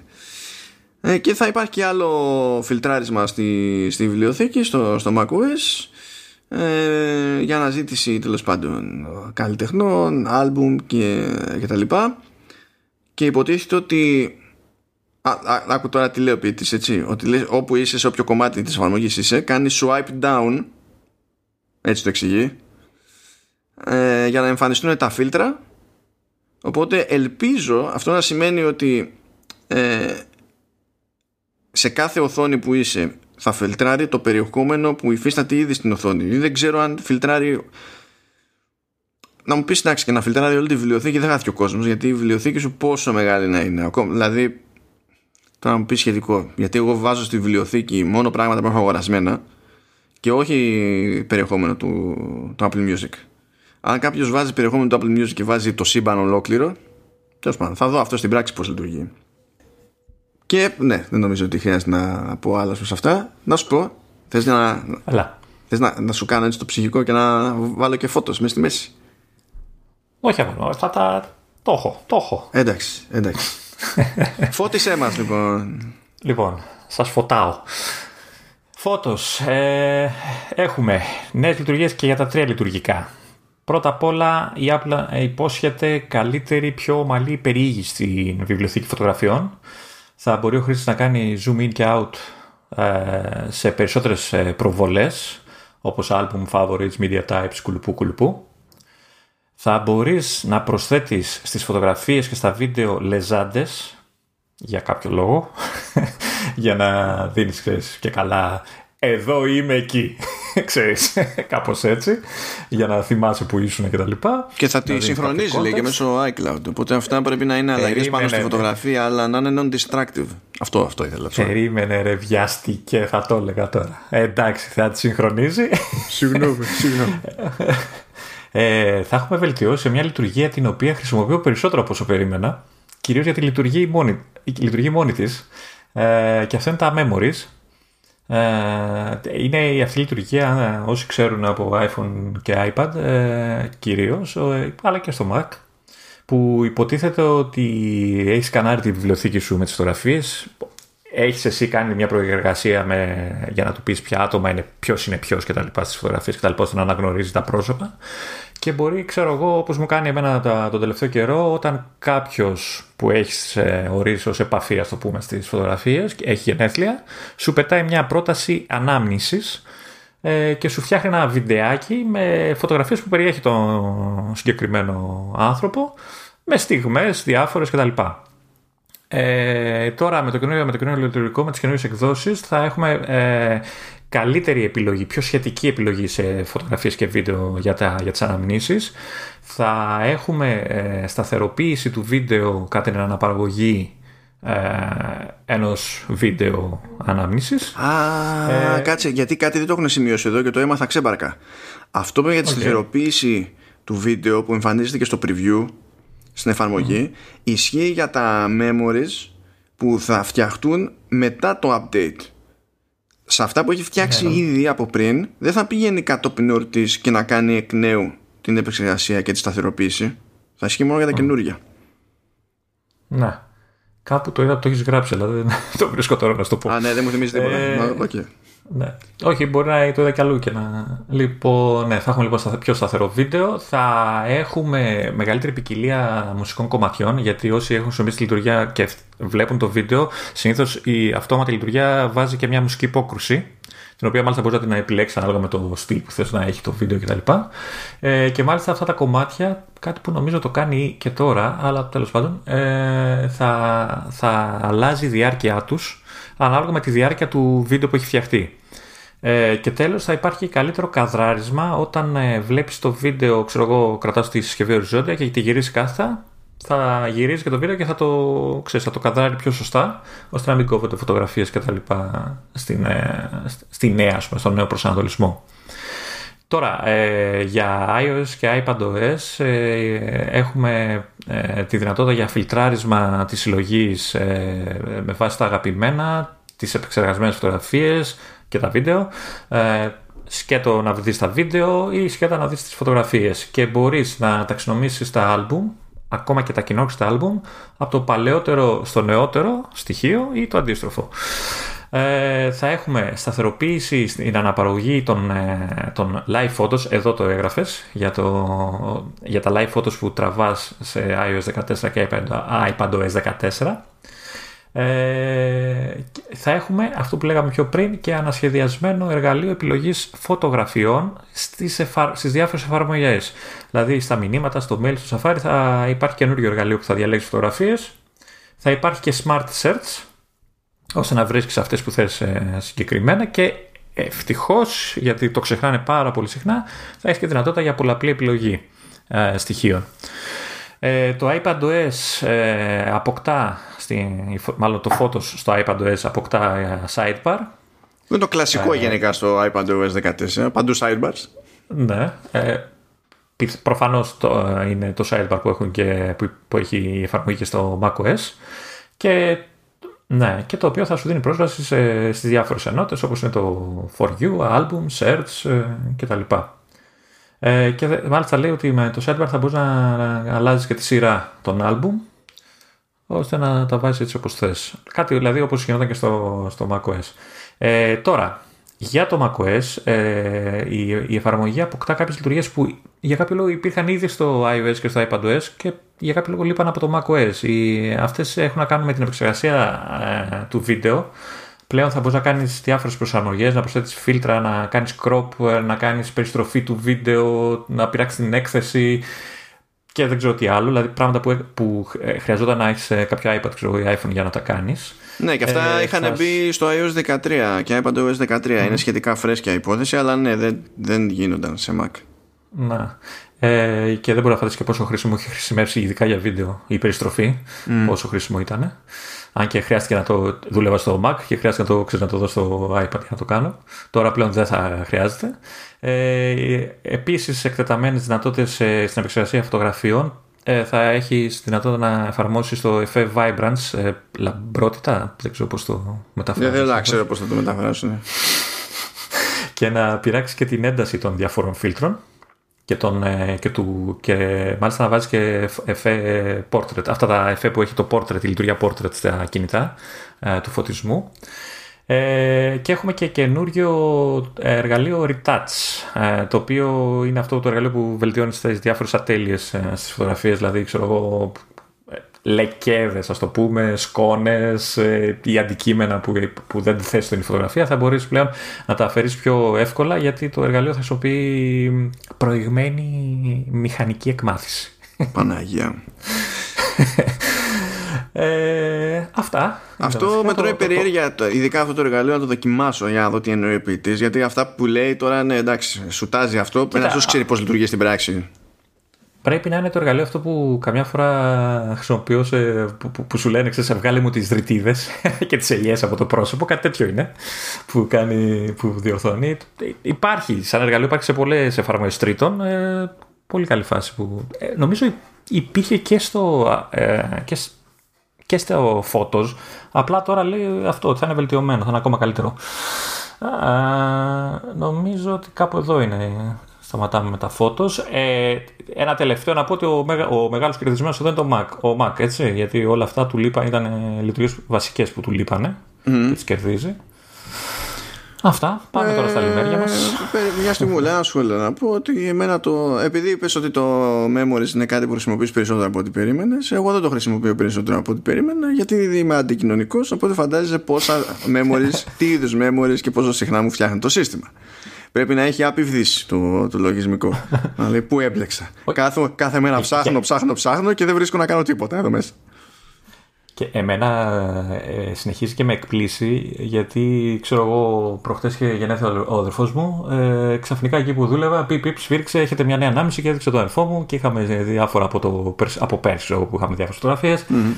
το έκανα και έξω του το έστειλα έτσι για, για το χαβαλέ ε, είναι ωραία φάση. Αλλά πρέπει από ό,τι έχω καταλάβει να έχεις κάνει μια προεργασία με τα, πρόσω... με τα προσώπατα που λέει και ο Ζήκος. Ε, ναι. ε, για να ξέρει τι ακριβώς θα, θα κάνει. Αλλά είναι ωραίο γιατί αφού το φτιάξει, μετά σου δίνει και λειτουργίες. Δηλαδή να πειράξει να βγάλεις προσθέσεις φωτογραφίες, να παίξεις με τη μουσική, τη διάρκεια. Οπότε, ξέρεις, θεωρώ ότι θα το βελτιώσουν ακόμα περισσότερο τώρα. Ε, πάμε λοιπόν στην εφαρμογή podcast που τέλος πάντων έχει πολύ στοχευμένες αλλαγές και στα τρία λειτουργικά.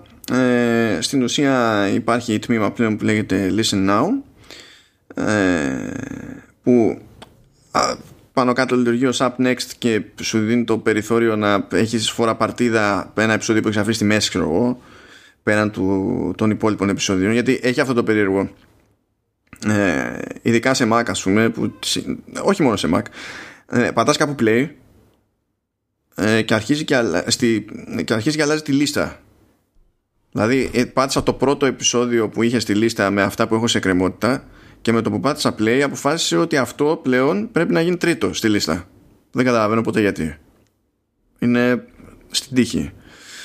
Ε, και ύστερα όταν θέλω να το συνεχίσω δηλαδή ξεκίνησα σε iOS έτσι, ξεκίνησα σε iPhone και πάω μετά και θέλω να συνεχίσω να ακούω από την εφαρμογή την ίδια αλλά σε, σε Mac. Δεν θα μου το φέρει αυτό φορά παρτίδα. Θα πρέπει να κοιτάξω το κομμάτι που λέει previously played το οποίο είναι από μόνο το αστείο διότι είναι κάτι το οποίο δεν έχω πάει μέχρι τέλους για να μου λες previously played έχει και αυτά που έχω αφήσει στη μέση, ξέρω εγώ, εκεί πέρα. Δηλαδή, όταν λέει previously played, εννοεί οτιδήποτε ξεκίνησε το play κάποτε. Κάπως έτσι. Ε, αυτά θα πάνε να ξεκαθαρίσει λίγο υποτίθεται για να είναι πιο, σε πιο καλά σημεία. Και το άλλο το οποίο προφανώς δηλαδή, ναι, δεν ισχύει για Αμερική είναι ότι με βάση το τι ακούει ο καθένας θα προσπαθεί να προτείνει εκπομπές, επεισόδια κτλ. Και αυτό δεν μου κάνει εντύπωση που δεν ισχύει εκτός Αμερικής, διότι εδώ και πολύ καιρό κάνει κάποια πράγματα στα, στα podcast ε, που μάλλον προετοιμάζανε το έδαφος για τέτοιες ιστορίες. Π.χ. σε εκπομπές με αγγλικά ε, μπαίνει στη διαδικασία και σου ζητάει σε κάποιες, αν είσαι host δηλαδή αν είσαι παραγωγός σου ζητάει να στείλεις φωτογραφίες των παραγωγών και σε εκείνη την περίπτωση το, η εφαρμογή προβάλλει και το ποιοι συμμετέχουν γενικά ακόμα α, και αν είναι hosts αν είναι παραγωγή ή σε άλλες περιπτώσεις ακόμα και αν είναι καλεσμένοι τέλος πάντων και έχουν περάσει από αυτή την, την εκπομπή. Και το ακόμη καλύτερο σε κάποιες περιπτώσεις ειδικά είναι ότι το σύστημα της Apple μπαίνει στη διαδικασία και κάνει ε, αυτόματο transcribe σε αγγλικά podcast και το ξεκίνησε αυτό με επιλεγμένα podcast και σιγά άρχισε να ανοίγει, να ανοίγει, να ανοίγει για να το κάνει σε περισσότερα αλλά και πάλι έχει μείνει στην ουσία στην αμερικανική αγορά που ειδικά στην περίπτωση του transcription δεν θέλει και φαντασία για το λόγο, έτσι. Φαντάζει να μιλάμε εμείς και να προσπαθεί αυτό το σύστημα να καταλάβει τι είπαμε. Ε, αυτό ε, δεν μπορεί να ισχύσει ποτέ όμως. Ναι, αυτό, μεταξύ μας τουλάχιστον. Ναι, ναι, ούτως ή άλλως. Ούτως ή άλλως. Ποτέ ναι. Αλλά αυτό, that's it για την εφαρμογή podcasts. Και προχωράμε, Λεωνίδα. Θύμησέ μου, θύμησέ μου. Προσπαθώ, λοιπόν, Λεωνίδα, προσπαθώ, αλλά δεν παίρνει όλα τα attachments που θέλω. ναι, αλλά οι νέες υπομνήσεις, γιατί έτσι τις μεταφράζει η Apple, η νέα εφαρμογή υπομνήσεις και στα τρία λειτουργικά θα σου δίνει τη δυνατότητα να αναθέτεις ναι. ε, υπομνήσεις σε άτομα που, με τα οποία μοιράζεις κάποια λίστα υπομνήσεων. Πόσες φορές θα πω τη λέξη. Ε, κάτι που από όσο θυμάμαι παρακαλούσες από το προηγούμενο, από την προηγούμενη εκδόση να γίνει. Ναι, αφού σε αφήνει, που σε αφήνει να μοιράσει τη λίστα, γιατί δεν σε αφήνει να κάνεις assign για να ξέρει ο ένας ότι εγώ θα κάνω αυτό, ο άλλος θα κάνει το άλλο, ο άλλος θα κάνει το παράλληλο. Ε, ε, ωραία, ορίστε. Σου κάνω το χατήρι για να μην γκρινιάζεις θα μπορείς να, να δημιουργήσεις καινούργιες ε, υπομνήσεις ε, κατευθείαν από την οθόνη ε, με τις λίστες. Δεν χρειάζεται δηλαδή να μπεις σε κάποια συγκεκριμένη λίστα για να φτιάξεις κάποια υπόμνηση. Έτσι, Απο, απορώ, απορώ δηλαδή γιατί χρειάστηκε τόσο καιρό για να το πάρουν χαμπάρι αυτό. Πραγματικά απορώ. ε, εν μεταξύ δεν καταλαβαίνω, θα τη φτιάχνεις εσύ, ε, πού θα τη βάζεις, θα τη βάζει χήμα ή θα ε, δηλώ... σε ε, Στο reminders δηλώνεις έτσι κι αλλιώς ποιο είναι το default list. Οπότε, αν δεν ορίσει κάποιο άλλο, πηγαίνεις στο default που έχεις ε, προκαθορίσει. Αλλά εκεί που το φτιάχνεις το reminder το ίδιο, έχει και επιλογή να του πεις ότι κάνει add στην τάδε λίστα. Ε, θα υπάρχουν ε, έξυπνες προτάσεις, smart suggestions για ημερομηνίες και τοποθεσίες. Ε, την αποφύγει δηλαδή κάποια υπομονή, σου πετάει το σύστημα κάποιες ημερομηνίες ή ώρες ή τοποθεσίες που πιστεύει ότι έχουν σχέση με την υπόμνηση και αυτές θα τις βασίζει σε κάποιες παλιότερες παρόμοιες σημειώσεις που έχεις ε, κάνει. Ναι, άμα θέλω το πιστεύω ε, αυτό. Ε, ναι, εντάξει. Ο, γιατί πηγαίνω και βάζω τίτλο παιχνιδιού, ξέρω εγώ, σε λίστα που είναι το 2, είναι το sequel. Ναι. Και θέλει και καλά να το μετατρέψει σε ώρα αυτό και να το βάλει ώρα στην υπενθύμηση. και πρέπει να κάνω ολόκληρη μανούβρα για να το κάνει. Τσόπα, τσόπα, τσόπα, τσόπα. Μη μου συγχύζεσαι. Ε, θα μπορείς να κάνεις ε, batch ουσιαστικά edit ε, σε υπενθυμίσεις. Θα μπορείς να δηλαδή, τις ξεχάσεις ταυτόχρονα. Πολλές μαζί. Αμήν, Χριστέ μου, αμήν. Καταλαβαίνει πόσο αθλητικό είναι αυτό που δεν μπορώ να το κάνω σε Mac, ειδικά. Ε, ναι. Θα μπορείς να τι κάνεις flag, να αλλάζεις ημερομηνία και ώρα. Όλα αυτά που θέλει ο Μάνος τέλος πάντων. Ε, αυτό που σίγουρα παρακαλούσε χρόνια τώρα ο Μάνος είναι η δυνατότητα να εξατομι... εξατομικεύσεις τις λίστες σου με προσθέτοντας κάποιο emoji. Ένα emoji, το που emoji, ένα, αυτό δεν χρειάζεται θα σου εμφανίζει προτάσεις και υποπνήσεις από το mail θα τσεκάρει δηλαδή η Siri ε, αν υπάρχει κάποια ξέρεις, αλληλογραφία μεταξύ κάποιου ανθρώπου θα, ε, θα, με κάποιον Τέλος πάντων όταν δεν ανταλλάσσουν mail κάποια ζώα στις άλλες περιπτώσεις δηλαδή που δεν είναι ζώα. Ε, θα σου στέλνει ε, ότι μπορεί να υπάρχει κάτι που να θες να θυμηθείς με βάση αυτά τα mail τέλος πάντων. Οπότε το μόνο που μένει τώρα είναι να εξηγήσω σε οποιονδήποτε είναι σε PR agency ότι θέλω να μου στέλνει mail στα αγγλικά για να υπάρχει πιθανότητα να λειτουργήσει αυτό. Ε, τι άλλο, θα μπορείς να οργανώνεις τα smart list σου έτσι ώστε να τα έχεις όπως εσύ θες και μάλιστα να κρύβεις όποια δεν θες. Θα υπάρχει το αγαπημένο σου βελτιωμένη αναζήτηση. Έμα. θα ψάχνεις δηλαδή άτομα, τοποθεσίες και, και ακόμα και τις σημειώσεις που έχεις προσθέσει. Ε, τώρα, για iOS και iPadOS θα υπάρχει βελτιωμένο εργαλείο μάλλον βαλτιωμένο ναι, εργαλείο επιλογής ημερομηνίας, το ημερολόγιο δηλαδή που αυτό νομίζω είναι, θα είναι από ό,τι καταλαβαίνω γενικό σε όλο το είναι, ε, ε, είναι γενικό και είναι και ο λόγος επειδή αλλάζει αυτό το calendar picker είναι που και το calendar picker σε εφαρμογές κάταλη σε, σε Mac πάβει να είναι τραγωδία γιατί στην ουσία χρησιμοποιούν το ίδιο πλέον παντού ναι.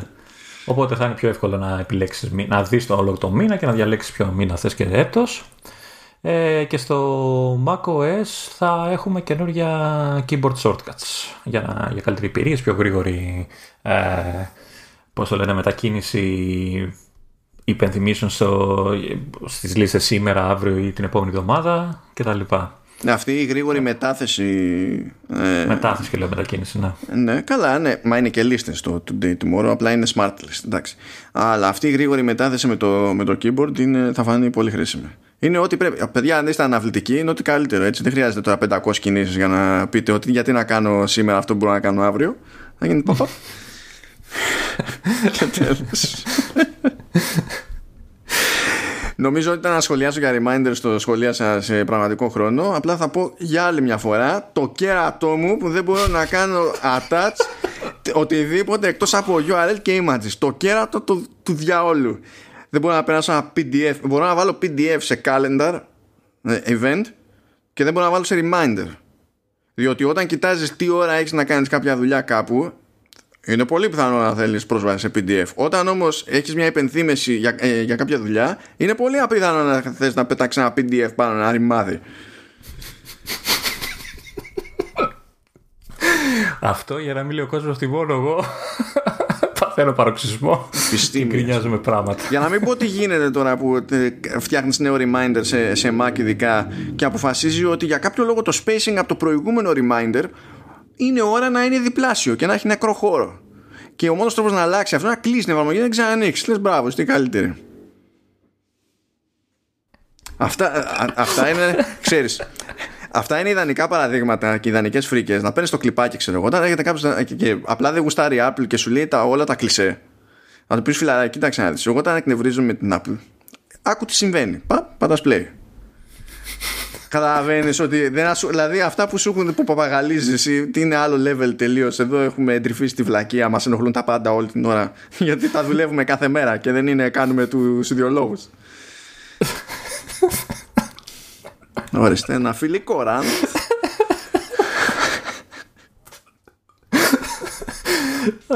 Έλα, τελειώνουμε, θα ησυχάσεις. Αυτό τώρα, ορίστε, έπρεπε να είχα ανοίξει και, το, και τα voice memos, να πατήσω record για να το έχω πιο εύκολα μετά, να το, να το στέλνω κατευθείαν. Σε οποιονδήποτε έχει να πετάξει ξυπνάδα. Επειδή είσαι σε rant και δεν θέλω να πάθει κεφαλικό, θύμισε με αφού τελειώσουμε να σου πω κάτι. Εντάξει. Αφού τελειώσουμε εννοώ. Ε, Ω άνθρωποι. Ε, ε, Εντό podcast, ρε παιδί μου, δεν χρειάζεται να κλείσουμε τελείως. Όταν τελειώσουμε τη δουλειά. Ωραία, ωραία. Για να τελειώσουμε τη δουλειά πρέπει να πιάσει. Όχι εγώ. Όχι εγώ, ε, ναι.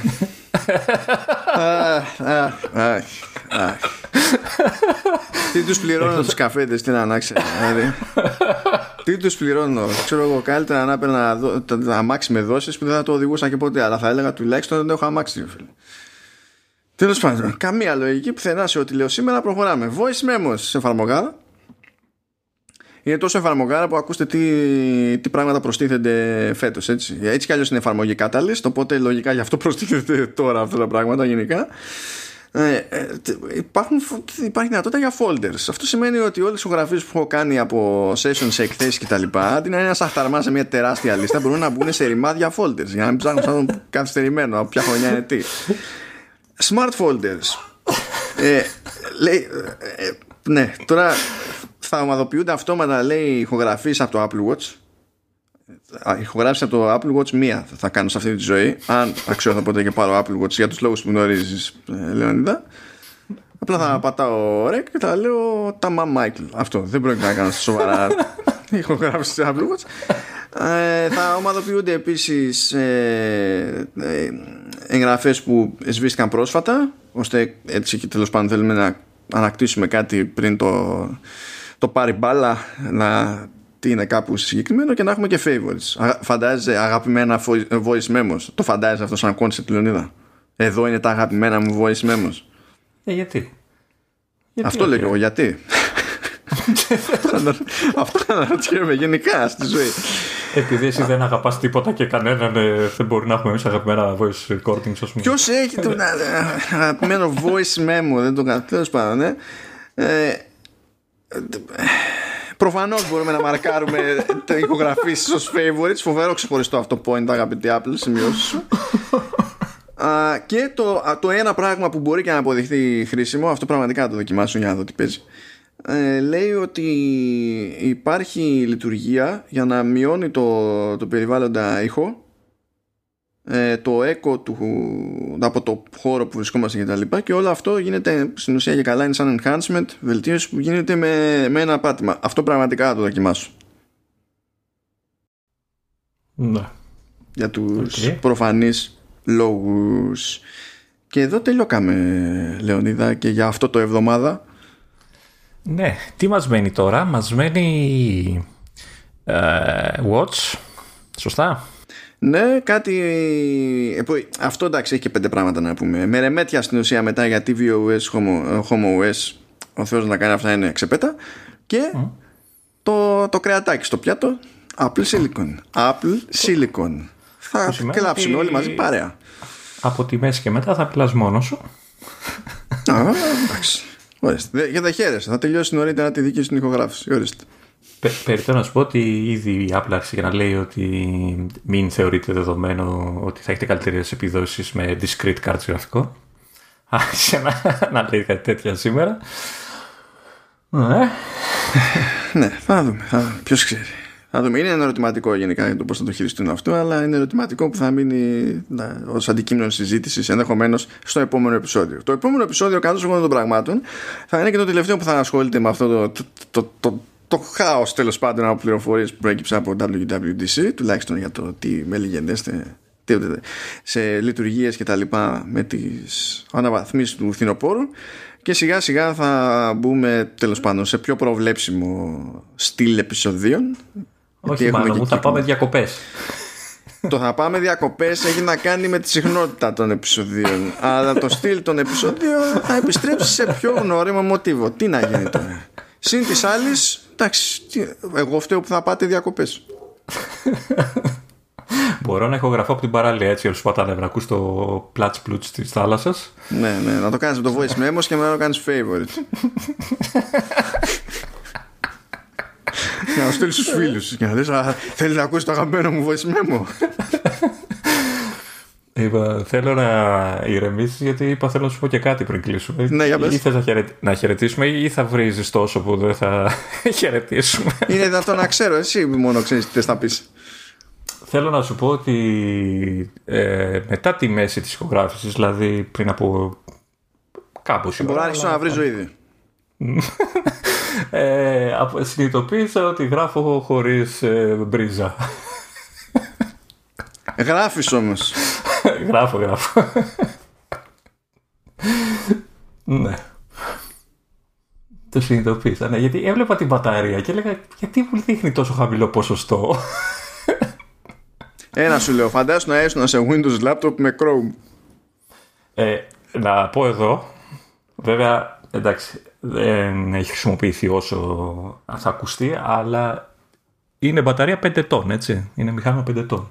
Και παλεύει και νομίζω δεν ήταν και πλήρως φορτισμένο και είμαι, ήδη, είμαι ακόμα στο 35%. Καλά τα πάει για μηχάνημα 5 ετών. Μια... Δεν βρίζεις όμως, δεν... Εγώ τα άφησα για το τέλος, έτσι. Μια μέρα θα σβήσει.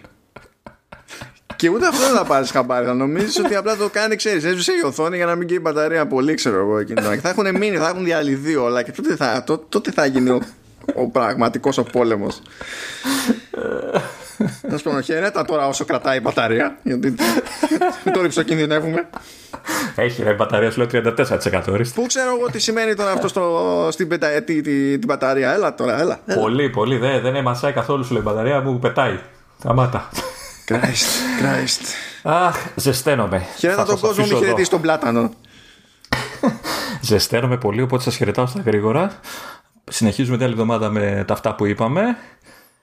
Και ελπίζω, αν όχι την μεθεπόμενη εβδομάδα, την μέσα μεθεπόμενη, να πάω διακοπές. Δεν ξέρω για εσά. Δεν ξέρω. Εγώ πάω για παγωτό. Γεια.